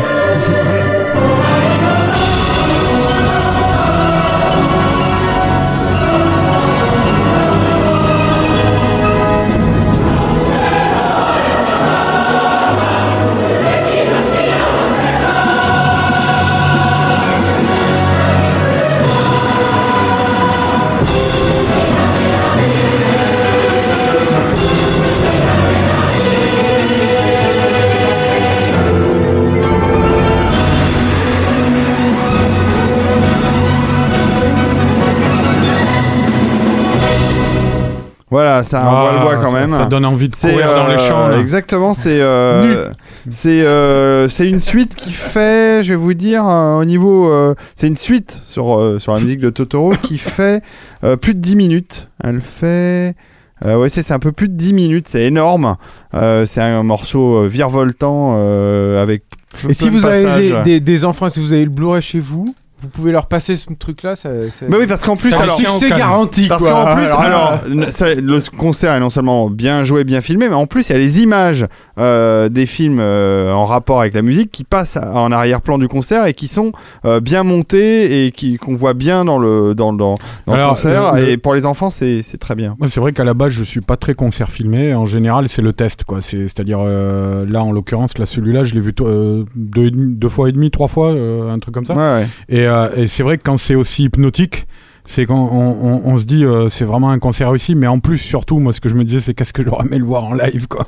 Ouais. Alors, ça encore une fois, il y, a- un truc euh, où euh, quand on aime les films de Miyazaki et qu'on aime la musique de Joe Hisaishi, cet instant où Miyazaki va lui donner un, Ah un- ouais, un non, bouquet de fleurs, magnifique. il y a un truc où euh, Non, mais ça il fait est- partie de leur œuvre en fait. il est au bord quoi. des larmes, il est au bord des larmes. et tu te dis, euh, voilà, euh, connaissant le passif des deux bonhommes, etc. Tu te dis, il y a, il y a un truc là qui s'est passé et qui, qui a compté dans leur euh, dans leur collaboration Il y a eu un concert, moi j'ai eu la chance de le voir euh, au Zénith à Paris. qui était très très bien, qui hein, était d'ailleurs, hein. excellent, c'était le Avec une, euh, un- une incroyable reprise de Kids Return, je me rappelle Exactement. notamment, qui était euh, j'allais t'en parler hein. parce que alors Kids Ouais. Return c'est une des plus belles reprises Ouais. en live que j'ai pu entendre. Et, et ce concert. Et d'ailleurs, on peut trouver cette version live sur Ah iTunes. Alors, c'est pas celle de ce concert, mais Ah ouais si vous cherchez Kids Return sur iTunes, euh, si Ah vous bah, me laissez euh, deux secondes, je vous la retrouve. Formidable. Euh, Et tu nous la passes. Et je vous en passe un petit extrait. Et c'est très, très, très, très, très beau. Euh, très beau morceau. Et donc, ça vaut pas cher. qui est, qui- et en plus qui est euh, assez euh, qui qui euh, qui est assez éloquent en fait du travail de Joe Hisaishi avec Avec Kitano. avec Kitano qui est de, dans le- côté mélodie entêtante assez minimaliste et assez répétitive en fait quoi mais mais qui en, en dans cette version de, de concert prenait une ampleur absolument tout autre quoi Tout à fait. Je, je, je, je- j'essaye de faire rapidement. euh, j'essaie de meubler pendant que tu cherches merci. je me suis dit putain j'espère qu'il va le trouver non Je, j'y arrive, j'y arrive. Euh, Kids Return Joe Ezaishi. Alors ça, ça doit être la version. Ça, c'est la version c'est la version album ça originale. Et alors, elle existe aussi euh, en concert. Donc ça, c'est la version originale. Donc vous voyez, elle est très.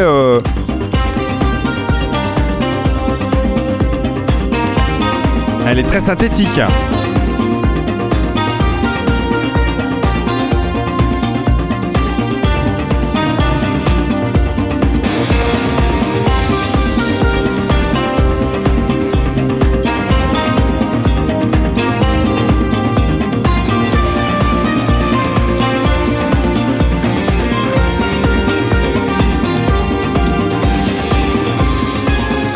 Donc voilà, faut aimer, euh, faut aimer le style euh, synthé.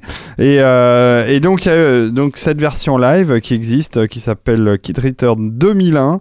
C'est le Tokyo Concert et voilà. C'est Aizaishi qui est au piano.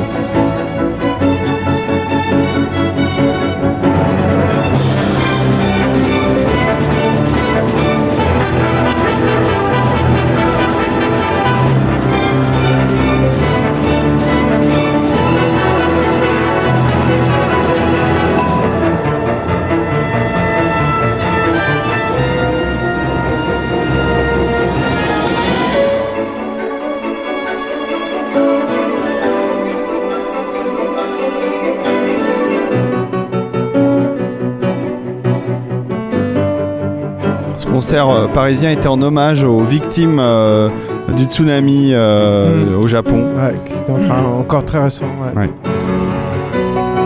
C'était- très difficile de, de- de se retenir, de se lever là pendant cette. je me rappelle pour cette interprétation de Kids Return quoi. C'était magique. Et Ouais, c'est- c'est un c'est morceau ça. Tu magique. fais ton footing là-dessus. C'est ça que tu. euh, Ouais, mais, mais- mais, euh, le, le truc c'est que quand il a interprété euh, Totoro, c'était en, si je me souviens bien, c'était en, euh, pendant le rappel. Ouais, c'était l'hystérie. Et euh, c'était hystérique, mais parce que tout le monde connaissait, tout le monde attendait ça et tout quoi. Et Kids Return, tu sentais que euh, le public connaissait peut-être moins. Non, mais ça avait- et tout. Et en même temps qu'il était emporté sur ce truc-là. Ça avait de quoi. l'ampleur, ouais, et c'est- et c'est vrai que Kids Return, c'était l'élément qui ressortait en fait de, de ce concert. Voilà, c'est un aparté. Voilà, on en a fait un peu long sur la musique de film, mais euh, en tout cas, voilà, la recommandation du Ouais, jour, c'est le euh, graphique est pas là, hein, les souris dansent. exactement, c'est Joe Hisaishi, le concert euh, en hommage aux 25 ans de Ghibli à Budokan, en Blu-ray ou en audio, et un très très bon moment, une très bonne écoute à tous. On arrive au bout? On Yep. arrive au bout. On vous donne rendez-vous au prochain numéro. Tout avec, à fait. euh, Moi, je vais faire un petit euh, Avec un invité exceptionnel. euh, Arnold Schwarzenegger. Non, euh, il non, est déjà venu la dernière fois. Andy et Lana Wachowski et Michael Mann. Ah, D'accord, Ah, bah ouais, très bien alors. Euh, Non, un petit mot de conclusion. Ouais, moi je voulais faire juste un petit Stéphane. big up en fait. Alors on a un nouveau membre euh, depuis hier euh, de la Capture Mag Team Euh, et c'est euh, la fille de notre ami euh, Alain Mercier qui est née hier, la petite Sacha. Voilà, donc euh, elle aime déjà. Alors elle nous a fait passer le message. Elle aime déjà Ghibli. euh, et effectivement, le Soniac c'est pas bien. Donc voilà, bah on, on l'embrasse. Bienvenue euh, sur Terre, Sacha. Voilà, Et un, un- et un gros poutou à la maman et au papa. voilà.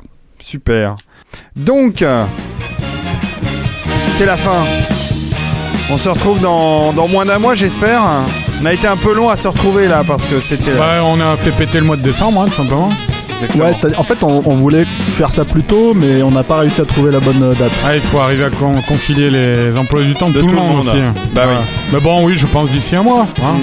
Ouais, si on peut, si on peut faire peut-être un peu avant, ça serait bien. Bah, d'ici un mois, Voilà. Exactement. dans le mois qui vient. Monsieur Smith, euh, merci pour la technique. Et merci pour euh, les lunettes 3D. euh, Kaiji Fury. Merci pour tout, merci d'exister. Et merci les amis. euh, bonne fin de soirée à Merci, vous. David. M- Monsieur Smith, si Merci, on fait un truc sur Matrix, euh, toi tu y vas, toi Ah ouais. ouais. Oui, venez donc à la nuit au Max Matrix le 7 février. Allez, au revoir tout le monde. Au revoir tout le Au monde revoir. et bonne nuit.